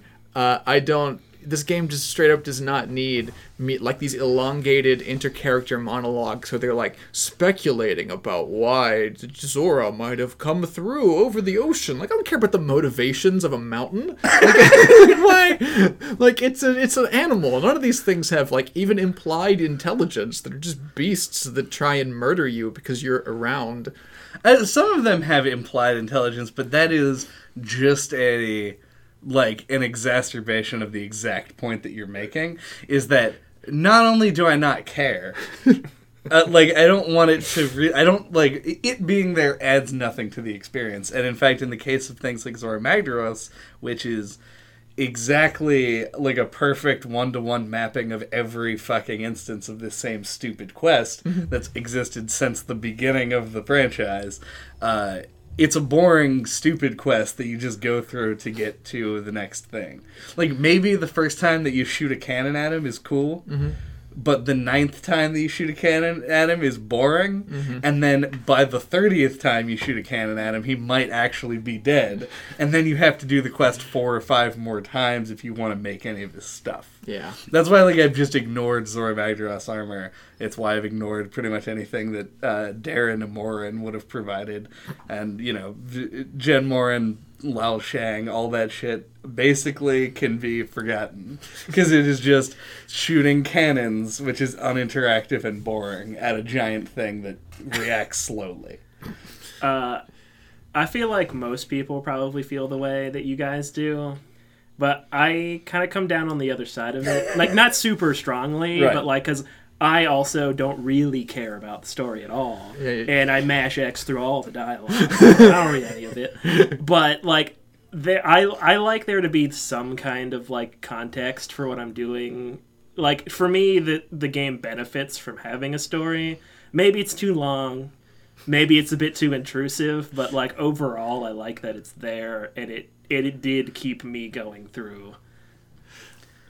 I actually, yeah, because that actually isn't really where I wanted to land on this. I I agree with you mostly. Actually, I like the fact there's context. I like the fact that they're characters, but not because of their important the role they play in like the narrative of the game.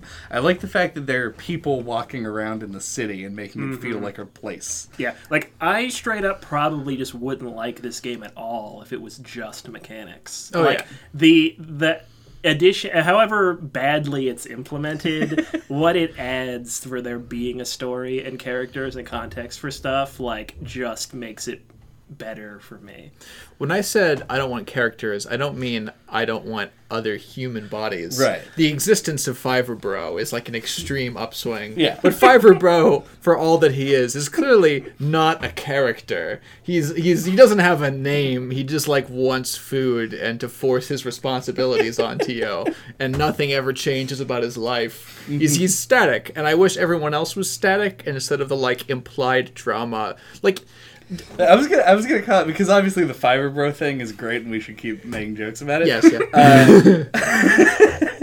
but uh the like I was gonna I was gonna you know call out the fact that like they have Matt Mercer who at this point is probably more expensive than he was a couple of years ago. True. Uh, who plays like a character in this game in a game with a story that doesn't matter and they know it doesn't matter and they're pretty self-aware about it for the most part uh, and just and like turning in just like a totally passable performance and like the existence of him in the game and like other voice actors doing other voice acting stuff is fine but like the fact that it comes up so often is just like actually just detracts more than it should. Like the, I feel like the only time it was really annoying was during the Pink Rathian find the footprints thing because the handler would actually talk to you in between every mission. Yeah.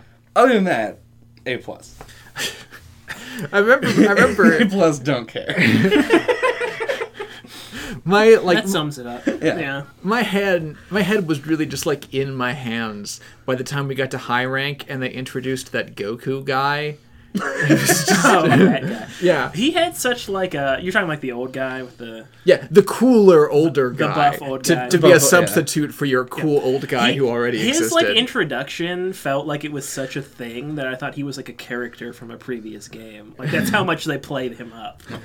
like if any of the characters in this game were characters in other games, I wouldn't even know.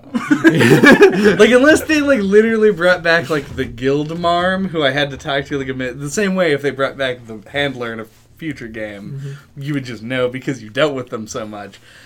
I don't I don't know. I don't know. Maybe the Meowster chef is uh the same. Gotta love the Meowster Chef. I no, he's not because the other ones I think were just regular. I don't know. I don't even remember the the food guy in 4U, which is crazy because you literally would talk to them every single time that you went on a hunt. Stupid. Good fucking food animation though. Oh yeah, dude. The like by the time you get to the end, like when you fully upgraded the kitchen, Yeah. it like starts with him like cutting the steak Mm. in like what had to have been like they just went to like the top all time posts on uh, oddly satisfying and just like checked boxes. They were like a knife going through meat like smoothly and then it kind of like sort of flo- like flops down and they cut it up and slide. Yeah it's like it was weird. I was like it's like visual asmr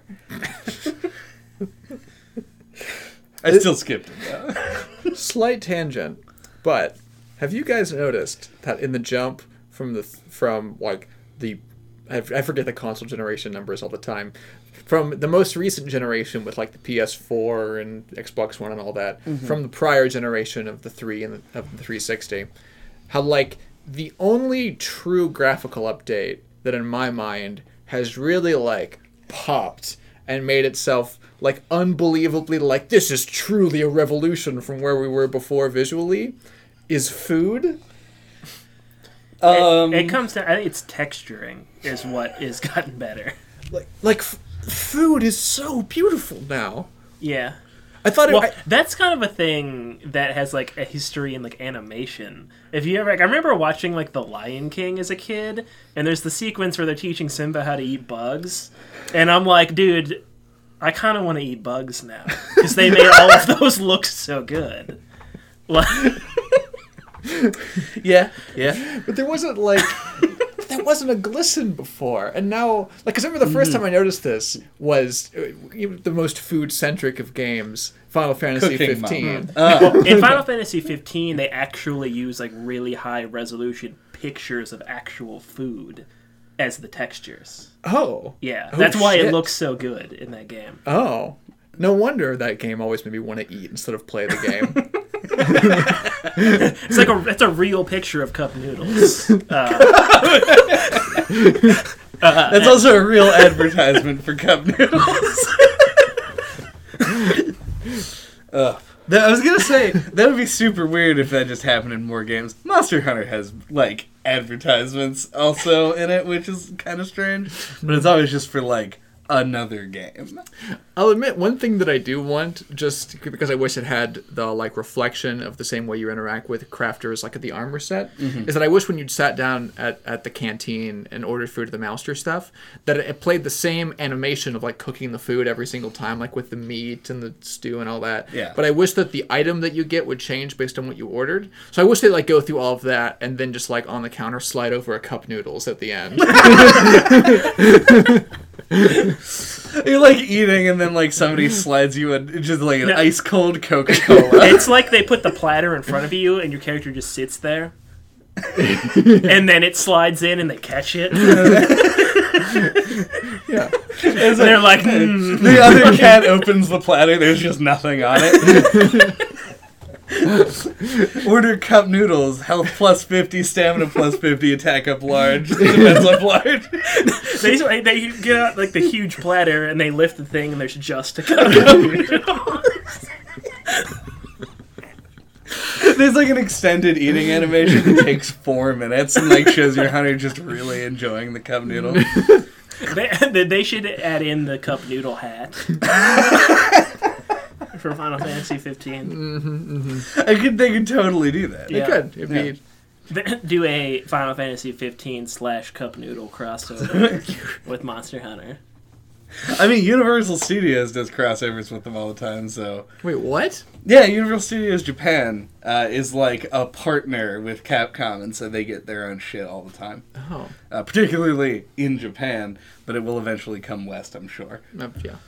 Now that it's the most, it's the best-selling game in Capcom's history. Yeah, I would not be surprised if we didn't have, or I would be surprised if we didn't have like American studios trying to do the same thing. Yeah. Like they might get some kind of offer to be like, uh, fucking Blue Bloods, get your Tom Selleck mustache. Uh, sponsored piece of headgear. it's like just puts a mustache on your investigation goes up or something like.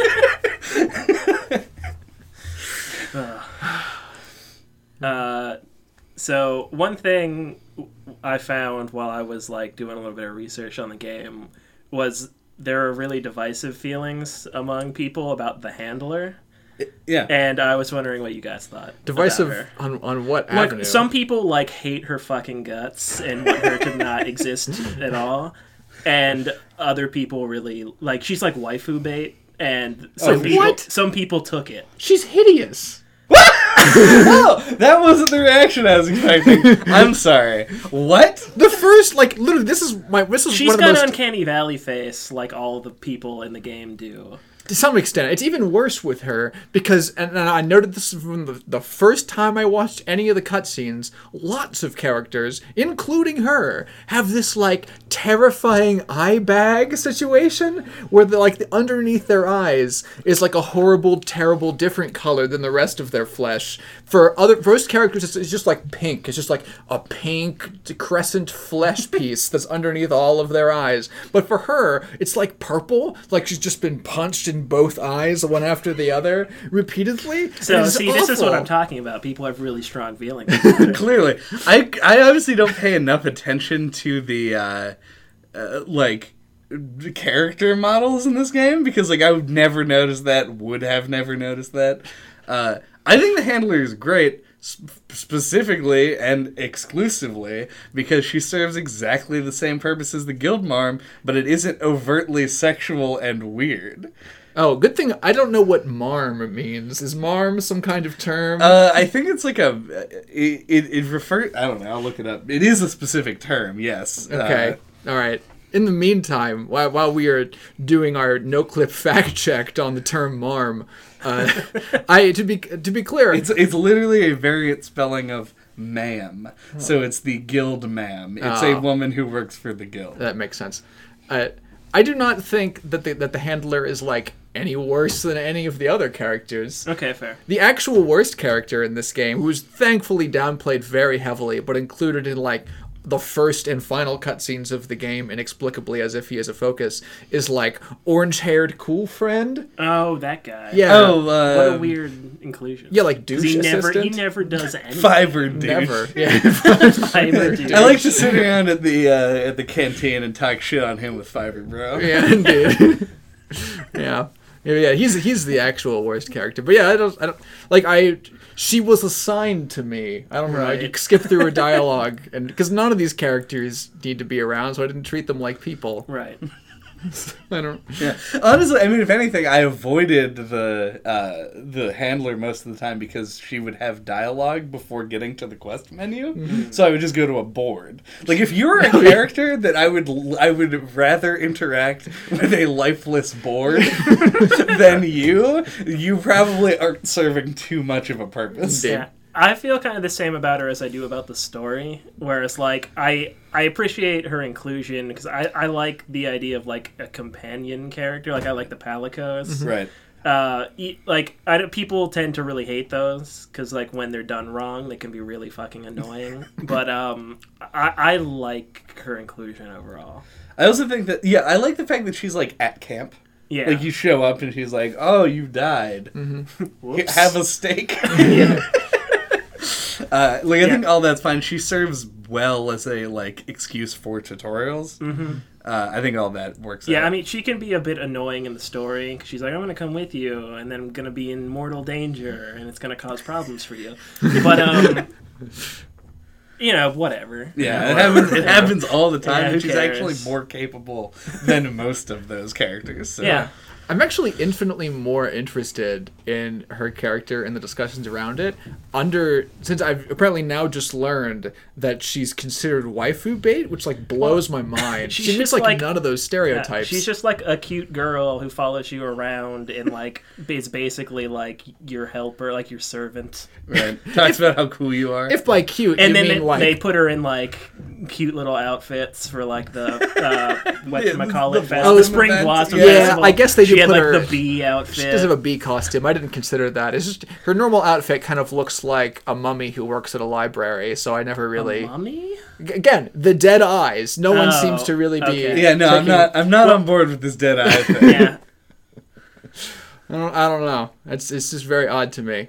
If if they were trying to make her fit that trope, I guess they did a good job restraining those stereotypes very I feel very like heavily. she's got. I don't think she's like supposed to be leaning into like the hot anime babe like Right. trope. Obviously, Mm-hmm. it's more like she's like, um, like a like a Velma, where she's like the Fair. nerdy, the nerdy like not the kind of good looking, but like not super hot. But you're you're okay. You know? you realize later when you think about it, like Yeah. okay, she's not bad. I thought the entire appeal of Velma was the sweater, though. The, thought- I swe- thought it the was the mini glasses. skirt is the appeal. Oh, no, you're not right. the sweater. You're right. I think uh, that would make sense considering high that, like, heels. uh, She's in heels, I think. Oh, I guess everyone was. It's an older show. Every woman Yeah. was in heels in Yeah, the fifties. uh-huh. Yeah, I, it makes sense because Scooby Doo was like the first monster hunter. That's true. Yeah. fair. Before we get onto the whole Scooby Doo thing, uh, we were kind of talking about like the story and how the story takes a long fucking time to like progress and get to a point. Yeah. Um, I feel like because the structure of this game requires you to sort of, uh, we'll put farm in quotes. Uh, but we will not be the first people to talk about how Monster Hunter isn't really like farming so much as it is the main loop of the game. Yeah. Uh, but I feel like the story has this thing where you want to keep moving through it for like make progression, and it drives you and puts an objective on the screen all the time. But you still want to like stop and go back and do stuff. So I think that's going to large like the way that you handle moving through the plot is going to sort of drive your answer to this question. But as far as this game's like difficulty goes, did you guys hit like walls? Were there things that you thought were just very hard or things that were too easy? Anything like that? I lost a quest twice, which I think means that it's like exactly where it needs to be because I died plenty of times. Yeah. but I, I, I almost never died three times in a row, and that seems to be about perfectly where it needs to be in my mind. I had the, the two times I died. is I I died uh, hilariously not the first time I fought it, but like one of the repeat times I died against Xeno'jiiva, and I died against Kirin the first time I fought it in this game. And the the Kirin death actually I feel like was a good thing in my in, in some way since it was the first Elder Dragon you encounter, even though you don't know it by that name at that point. Was that low rank, Kirin? Yeah, it was low rank Kirin. Uh, I missed the quest for that and like played it when I was like HR sixty or something. I was like, oh, I also missed it and didn't play it till just yesterday. yeah. I just I always did every quest before moving on to the next thing, which I it, so the story got really spaced out for me in Yeah. a way that I that made it more bearable and easier to ignore.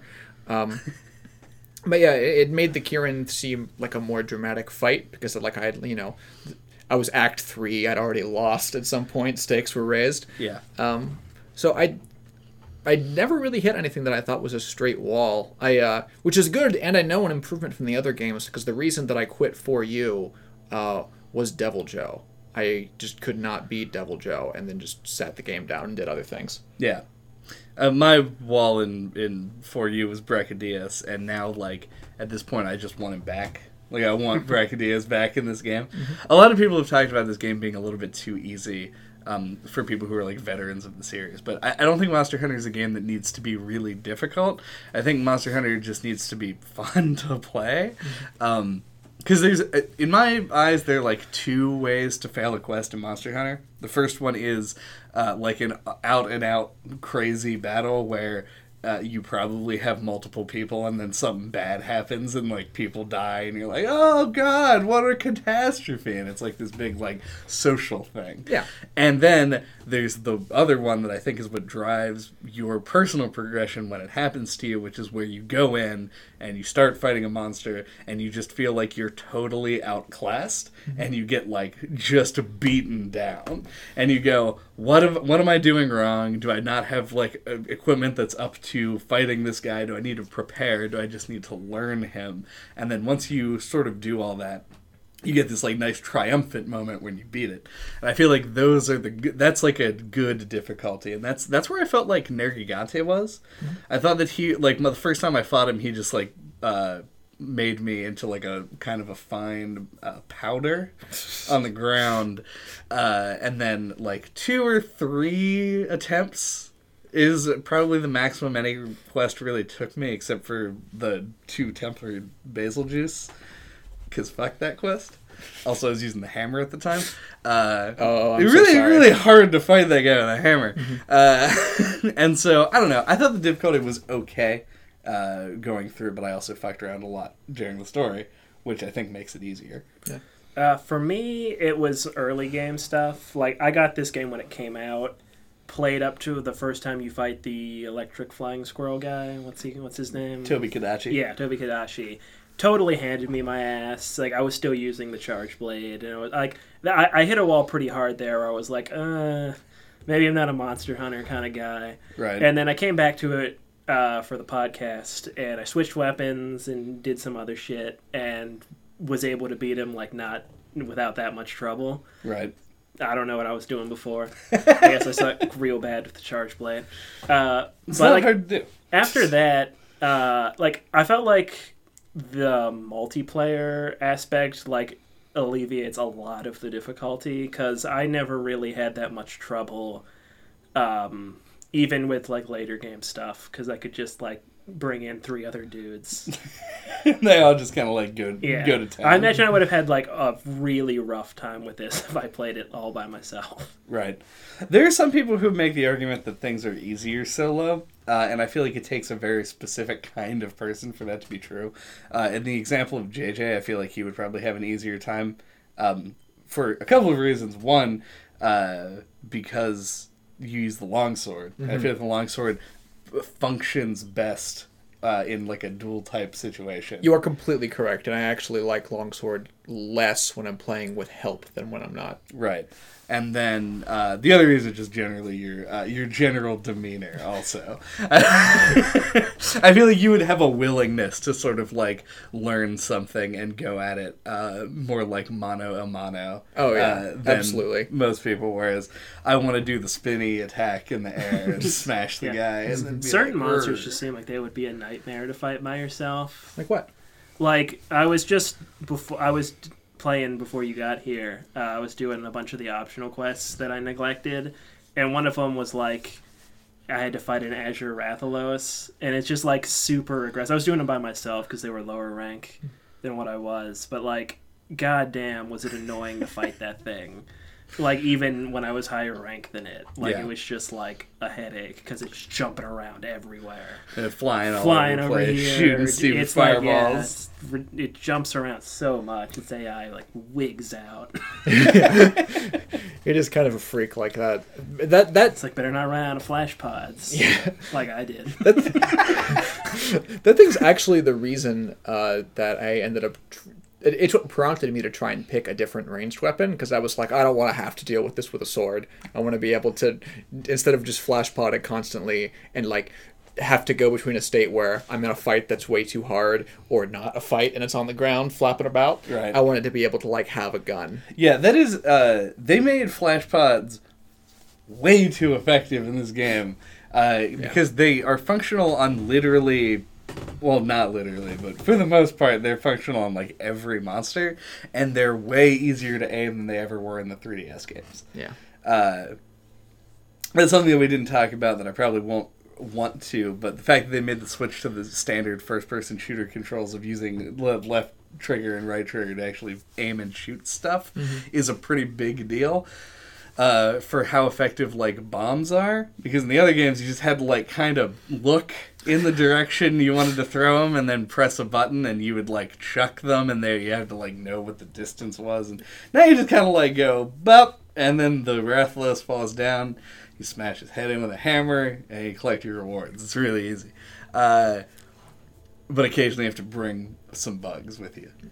That's it.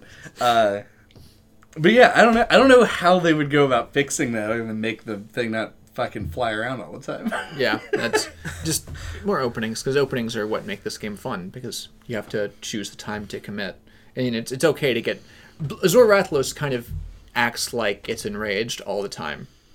yeah, Yeah, that's why I liked Silver Wrath so much better than Azure because Silver wasn't like a spastic Rathalos. It was just like a tougher Rathalos. what is Rathalos. Silver Rathalos? In the older games, the Oh, okay. G rank variant of uh, of Rathalos was silver. There's also a gold Rathian. Okay. Uh, that was the step above pink. Come at me. I got the I got the knowledge.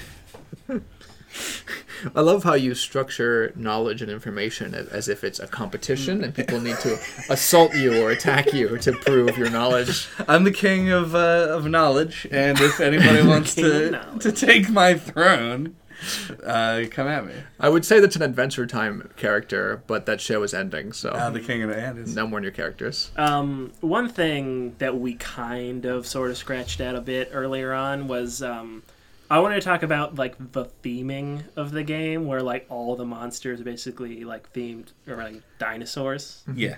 Like everything in the game, even if it's not like something as specific as like the Anjanath is a T Rex, uh, they're like He's a T Rex with a cool nose. Right. Yeah. You have you have things like the um, what's it called? The Tzitzi-Ya-Ku, the one that picks up the eggs. The Kulu-Ya-Ku. Kulu-Ya-Ku, mm-hmm. that one, who is like basically like a cross between like a flamingo and a raptor. Like you have Right. a lot of like, and it looks like surprisingly natural and like almost like it could be a real thing. Yeah. You know, like the, a lot of the designs, I think that theming is really great. Yeah, one of the things that people love to talk about in the Monster Hunter series, and with good reason, this isn't like dismissive of it, is the fact that they do a really good job of making the monster like ecology makes sense. They put things in places that make sense for them to be in, and they have them do things that seem largely natural, like an actual animal would do, just like scaled way up and given crazy like fire breath and shit. Yeah. Uh, I they they're staunch adherence to the like less than cartoony style that this game has, I think really hinders the amount of crazy nonsense that they can do. But I feel like they've been given like it's just enough wiggle room to mean that there's enough variety that I still love the designs.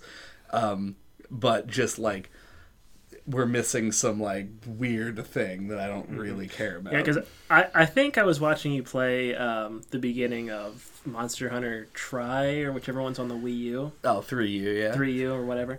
Um, and you were fighting something that was just like basically like a cartoon ape Yeah. that looked like stupid and out of place. Right. and I, I'm glad that this game has that kind of focus on a specific theme that gives it this cohesion where it, that leads to just like a bunch of less but like really great mm-hmm. high, like higher quality designs overall Yeah. I feel like uh, for every Brachydios that we lost, which was like a 90s kid's doodle that came to life and shot gack all over the place, uh, is like we also lost something like the Congalala, which is like the shittiest, literally and figuratively, ha ha ha ha, fart jokes, uh, uh, monster that ever existed, and I hated. Um, and so, yeah, I'm super happy to, to see things that are like I would rather the monsters be a serious threat and look cool and look like a thing that is threatening than a joke or just like some off the wall nonsense thing. Mm-hmm. I like variety, but I don't like it enough to like completely ruin something I'm gonna have to fight a million times. yeah and they could always add in more stuff like i assume they're going to since this game They still sold like extremely well so Yeah, we've gotten two new monsters so far. And turns out applying a constraint to yourself of make this look like it could be believable in some kind of fantasy biology isn't actually that much of a constraint because real life biology is ridiculously diverse. this is true, yeah. yeah. It's just uh I don't know, it's the game design uh structure of it is the part that makes it cuz like you can take something that looks like crazy. I guess they do this with the small monsters a little bit. Like you'll get something that's like some wacky like the what are they called like the grandfather mandragora uh, uh I don't know. The big bugs that fly around the Coral Highlands Uh-huh, uh-huh. Yeah. like that's like kind of based on a real thing and scaled way up to be like a, a monster hunter fantasy thing uh, and is really cool but like they couldn't do that with like they couldn't take that same thing and make it four stories tall and like it would just be weird yeah God. you could we aren't going to be fighting like a giant wiggler or anything uh, that is until pvp comes in and everybody wears the wiggler out God. Speaking of uh, how well the game is able to work with its biological constraints to still make cool, diverse monsters, they worked under those same constraints in the environment in a way that uh, actually blew me away. IGN.com. Uh, it, like there were literal, there are multiple times uh, when I was playing this game when I just like looked a direction while I was running through doing whatever you know tedious bullshit the game wants you to do with like harvesting stuff Right. where i just like stopped and then just like turned to my left and just like set the controller down for a little bit and then just went and got some tea and then just like had some tea and then continued playing the video game. There are the game has just like straight up actual gorgeous vistas that aren't like cutscene vistas. They aren't the game has its fair share of cutscenes but they're mostly to introduce the monsters Right. they're not to introduce the world.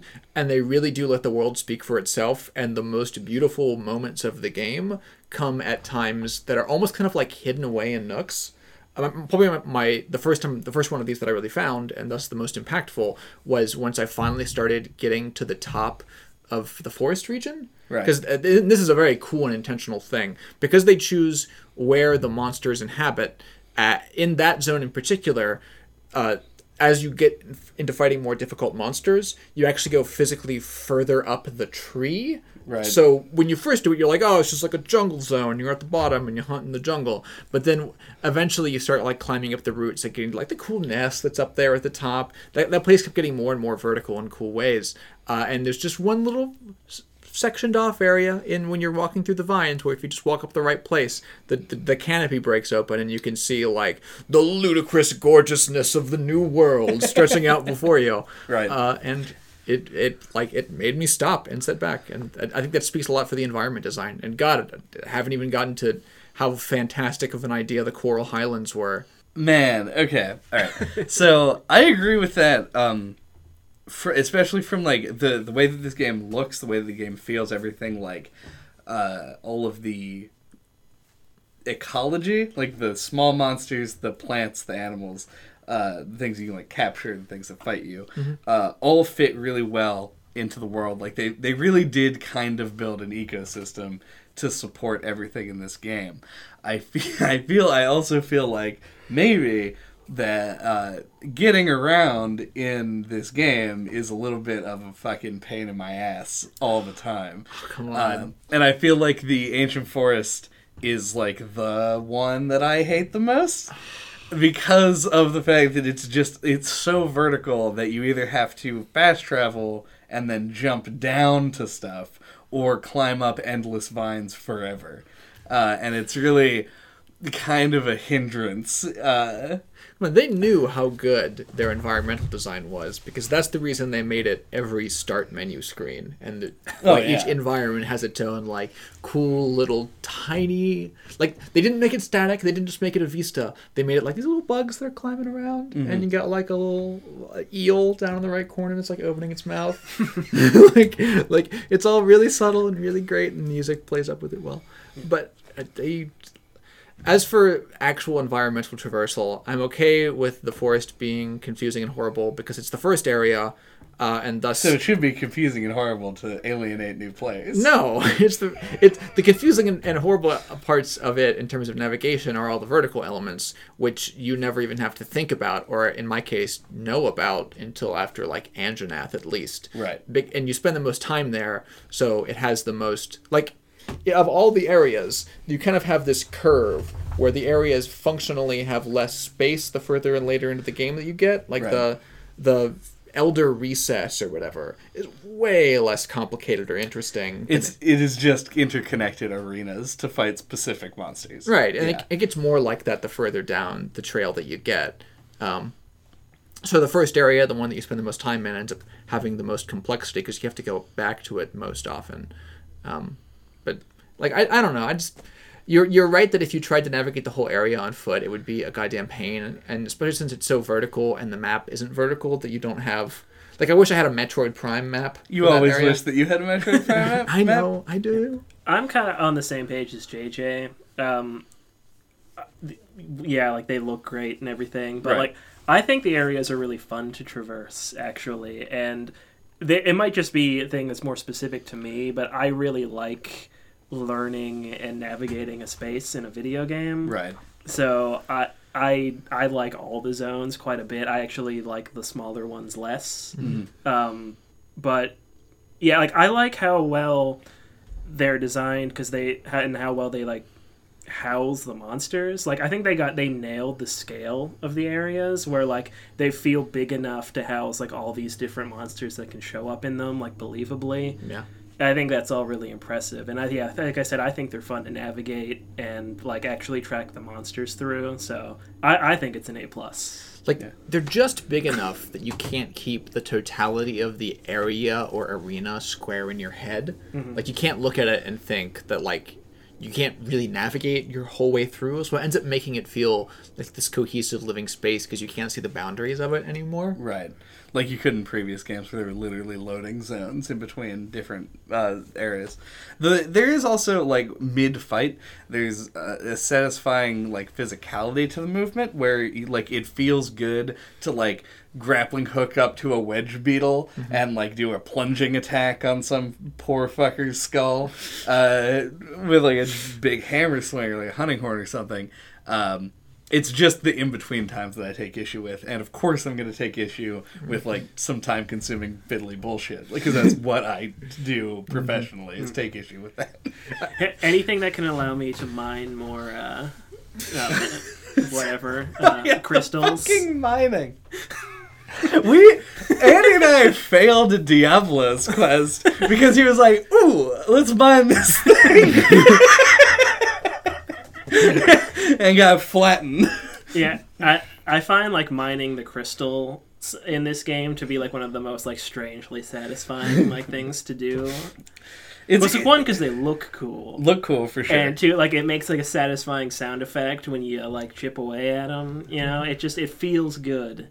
Right.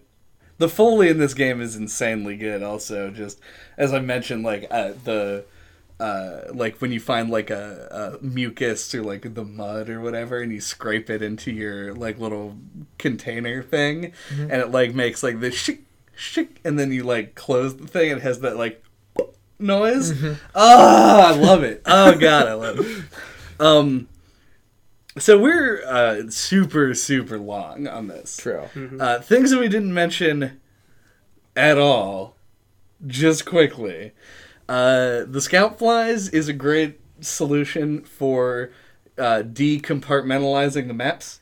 Being able to like track a thing using uh, like a little meter that builds up gets kind of annoying. Like when you're at like the mid stages where you're like, ah, I got to do this thing a couple of times before I have to go fight the monster, but I'm already used to fighting the monster. Middle part, I don't like. Beginning and great, love them. Yeah. Uh, they brought back a lot of monsters for like the end game content. So like uh, Teostra and uh, Kushala Daora, uh, who I really wish they would have maybe branched out a little bit more when it came to like the boss monsters because you're gonna fight them a whole lot. Yeah. Uh, the grappling hook is underutilized. Agreed. those those are my my three things. There's, I almost wish, the few times this game does have environmental interaction, it's so crazy and cool and surprising that like I, I feel like I want more of it, but I feel like I might also be that that instinct and the impulse to want more might be the five year old in me wanting to like shove ice cream down his throat until he explodes.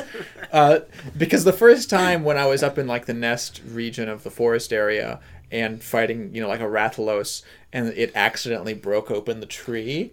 That's it was just unbelievable. Like it, it completely went against all the expectations that you'd built up to that point for how things interact with a space, and it made you realize that like oh some parts of this aren't just invisible video game walls that tails clip through Right. some of them are giant dams that hold back a lot of water and then create like cool set piece moments where everyone's trying to get out of the waterfall Right, Uh, With like an additional little area behind it that you can get to once it's been broken, like stuff like that. yeah stuff like that was fantastic but i, I don't know the correct balance uh, that that the, the perfect balance of a num- amount of those interactables while still keeping the impact and surprise of each one that triggers. So my impulse is to not to want to change it because when they did happen they were so cool. Right. um, I think uh, we should move on to final thoughts, and I think that your discussion of that thing specifically is a great way to sort of like encapsulate what how I feel about this game,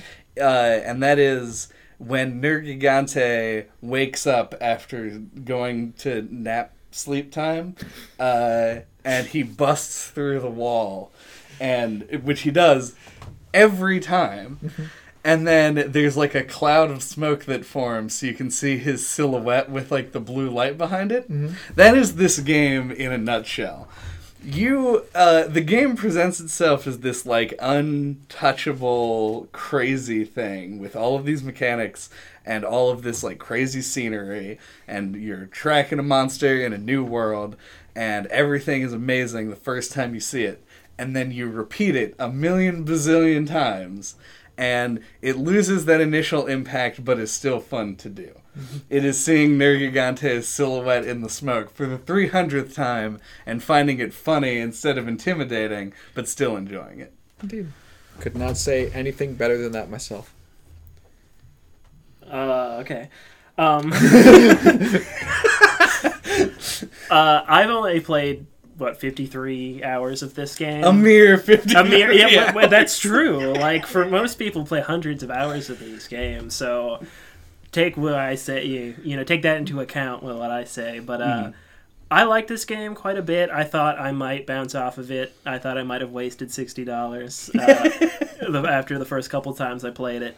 but uh, once you get over the hump, you know, if you have a friend, if you find some good tutorials or whatever, it's a lot of fun to get into. But like, I, you know, I played through. I made the weapons I wanted. I got like two uh, weapons up to like max level. I made all the armor I wanted. I completed the story with Right. quotes. Um, I don't know how much longer I'm gonna play it. Like, I don't know if I'm the kind of person that's really gonna dive into the mechanical game loop of it all. But uh, I enjoyed it for the one playthrough quite a lot. So um, I think they succeeded in making this game more accessible to a general audience with mostly, Yeah. you know. I think that that's kind of the, the, the strength of World in comparison to the other ones is exactly that like appeal. Also, the Great Sword is still actually the best weapon in Monster Hunter, just like from a mechanical standpoint, it's the best one. Period. Thank you for listening to Noclip this week. What are we talking about next time? Uh, next time, we're gonna kick off Mystery May, aka Anime, aka Mystery We're just gonna go with Mystery May, I think. uh, uh, and we're gonna be talking about nine nine nine. Uh, I don't remember the three things, but Uh, nine, Nine persons, hours. nine hours. nine doors, Nine Yeah, friends. yep. nine friends. is nine doors. Yeah. Okay. I don't know the order of those things. but it is. Those yeah. are Nah, there. yeah. Uh, until that time, you can get a hold of us uh, at our website, uh, noclippodcast.com, uh, or splattershot.pro. I feel like I need to keep mentioning that. Slash Team Eco. uh, which you where you can find uh, all of our old episodes. Uh, I don't think we've really talked about much that's like Monster Hunter, but like I don't know, you probably like Dark Souls, right? uh, Nobody doesn't. exactly. uh, uh, other than that, you know, we're on YouTube, iTunes, Google Play. However you're listening to us now, we're there too. Uh, thank you. Uh, good, good, and good night. Hey. Perfect. Oh, Oh fuck. no! Ruined. We had to record the whole thing over. Yep. That's the superstition.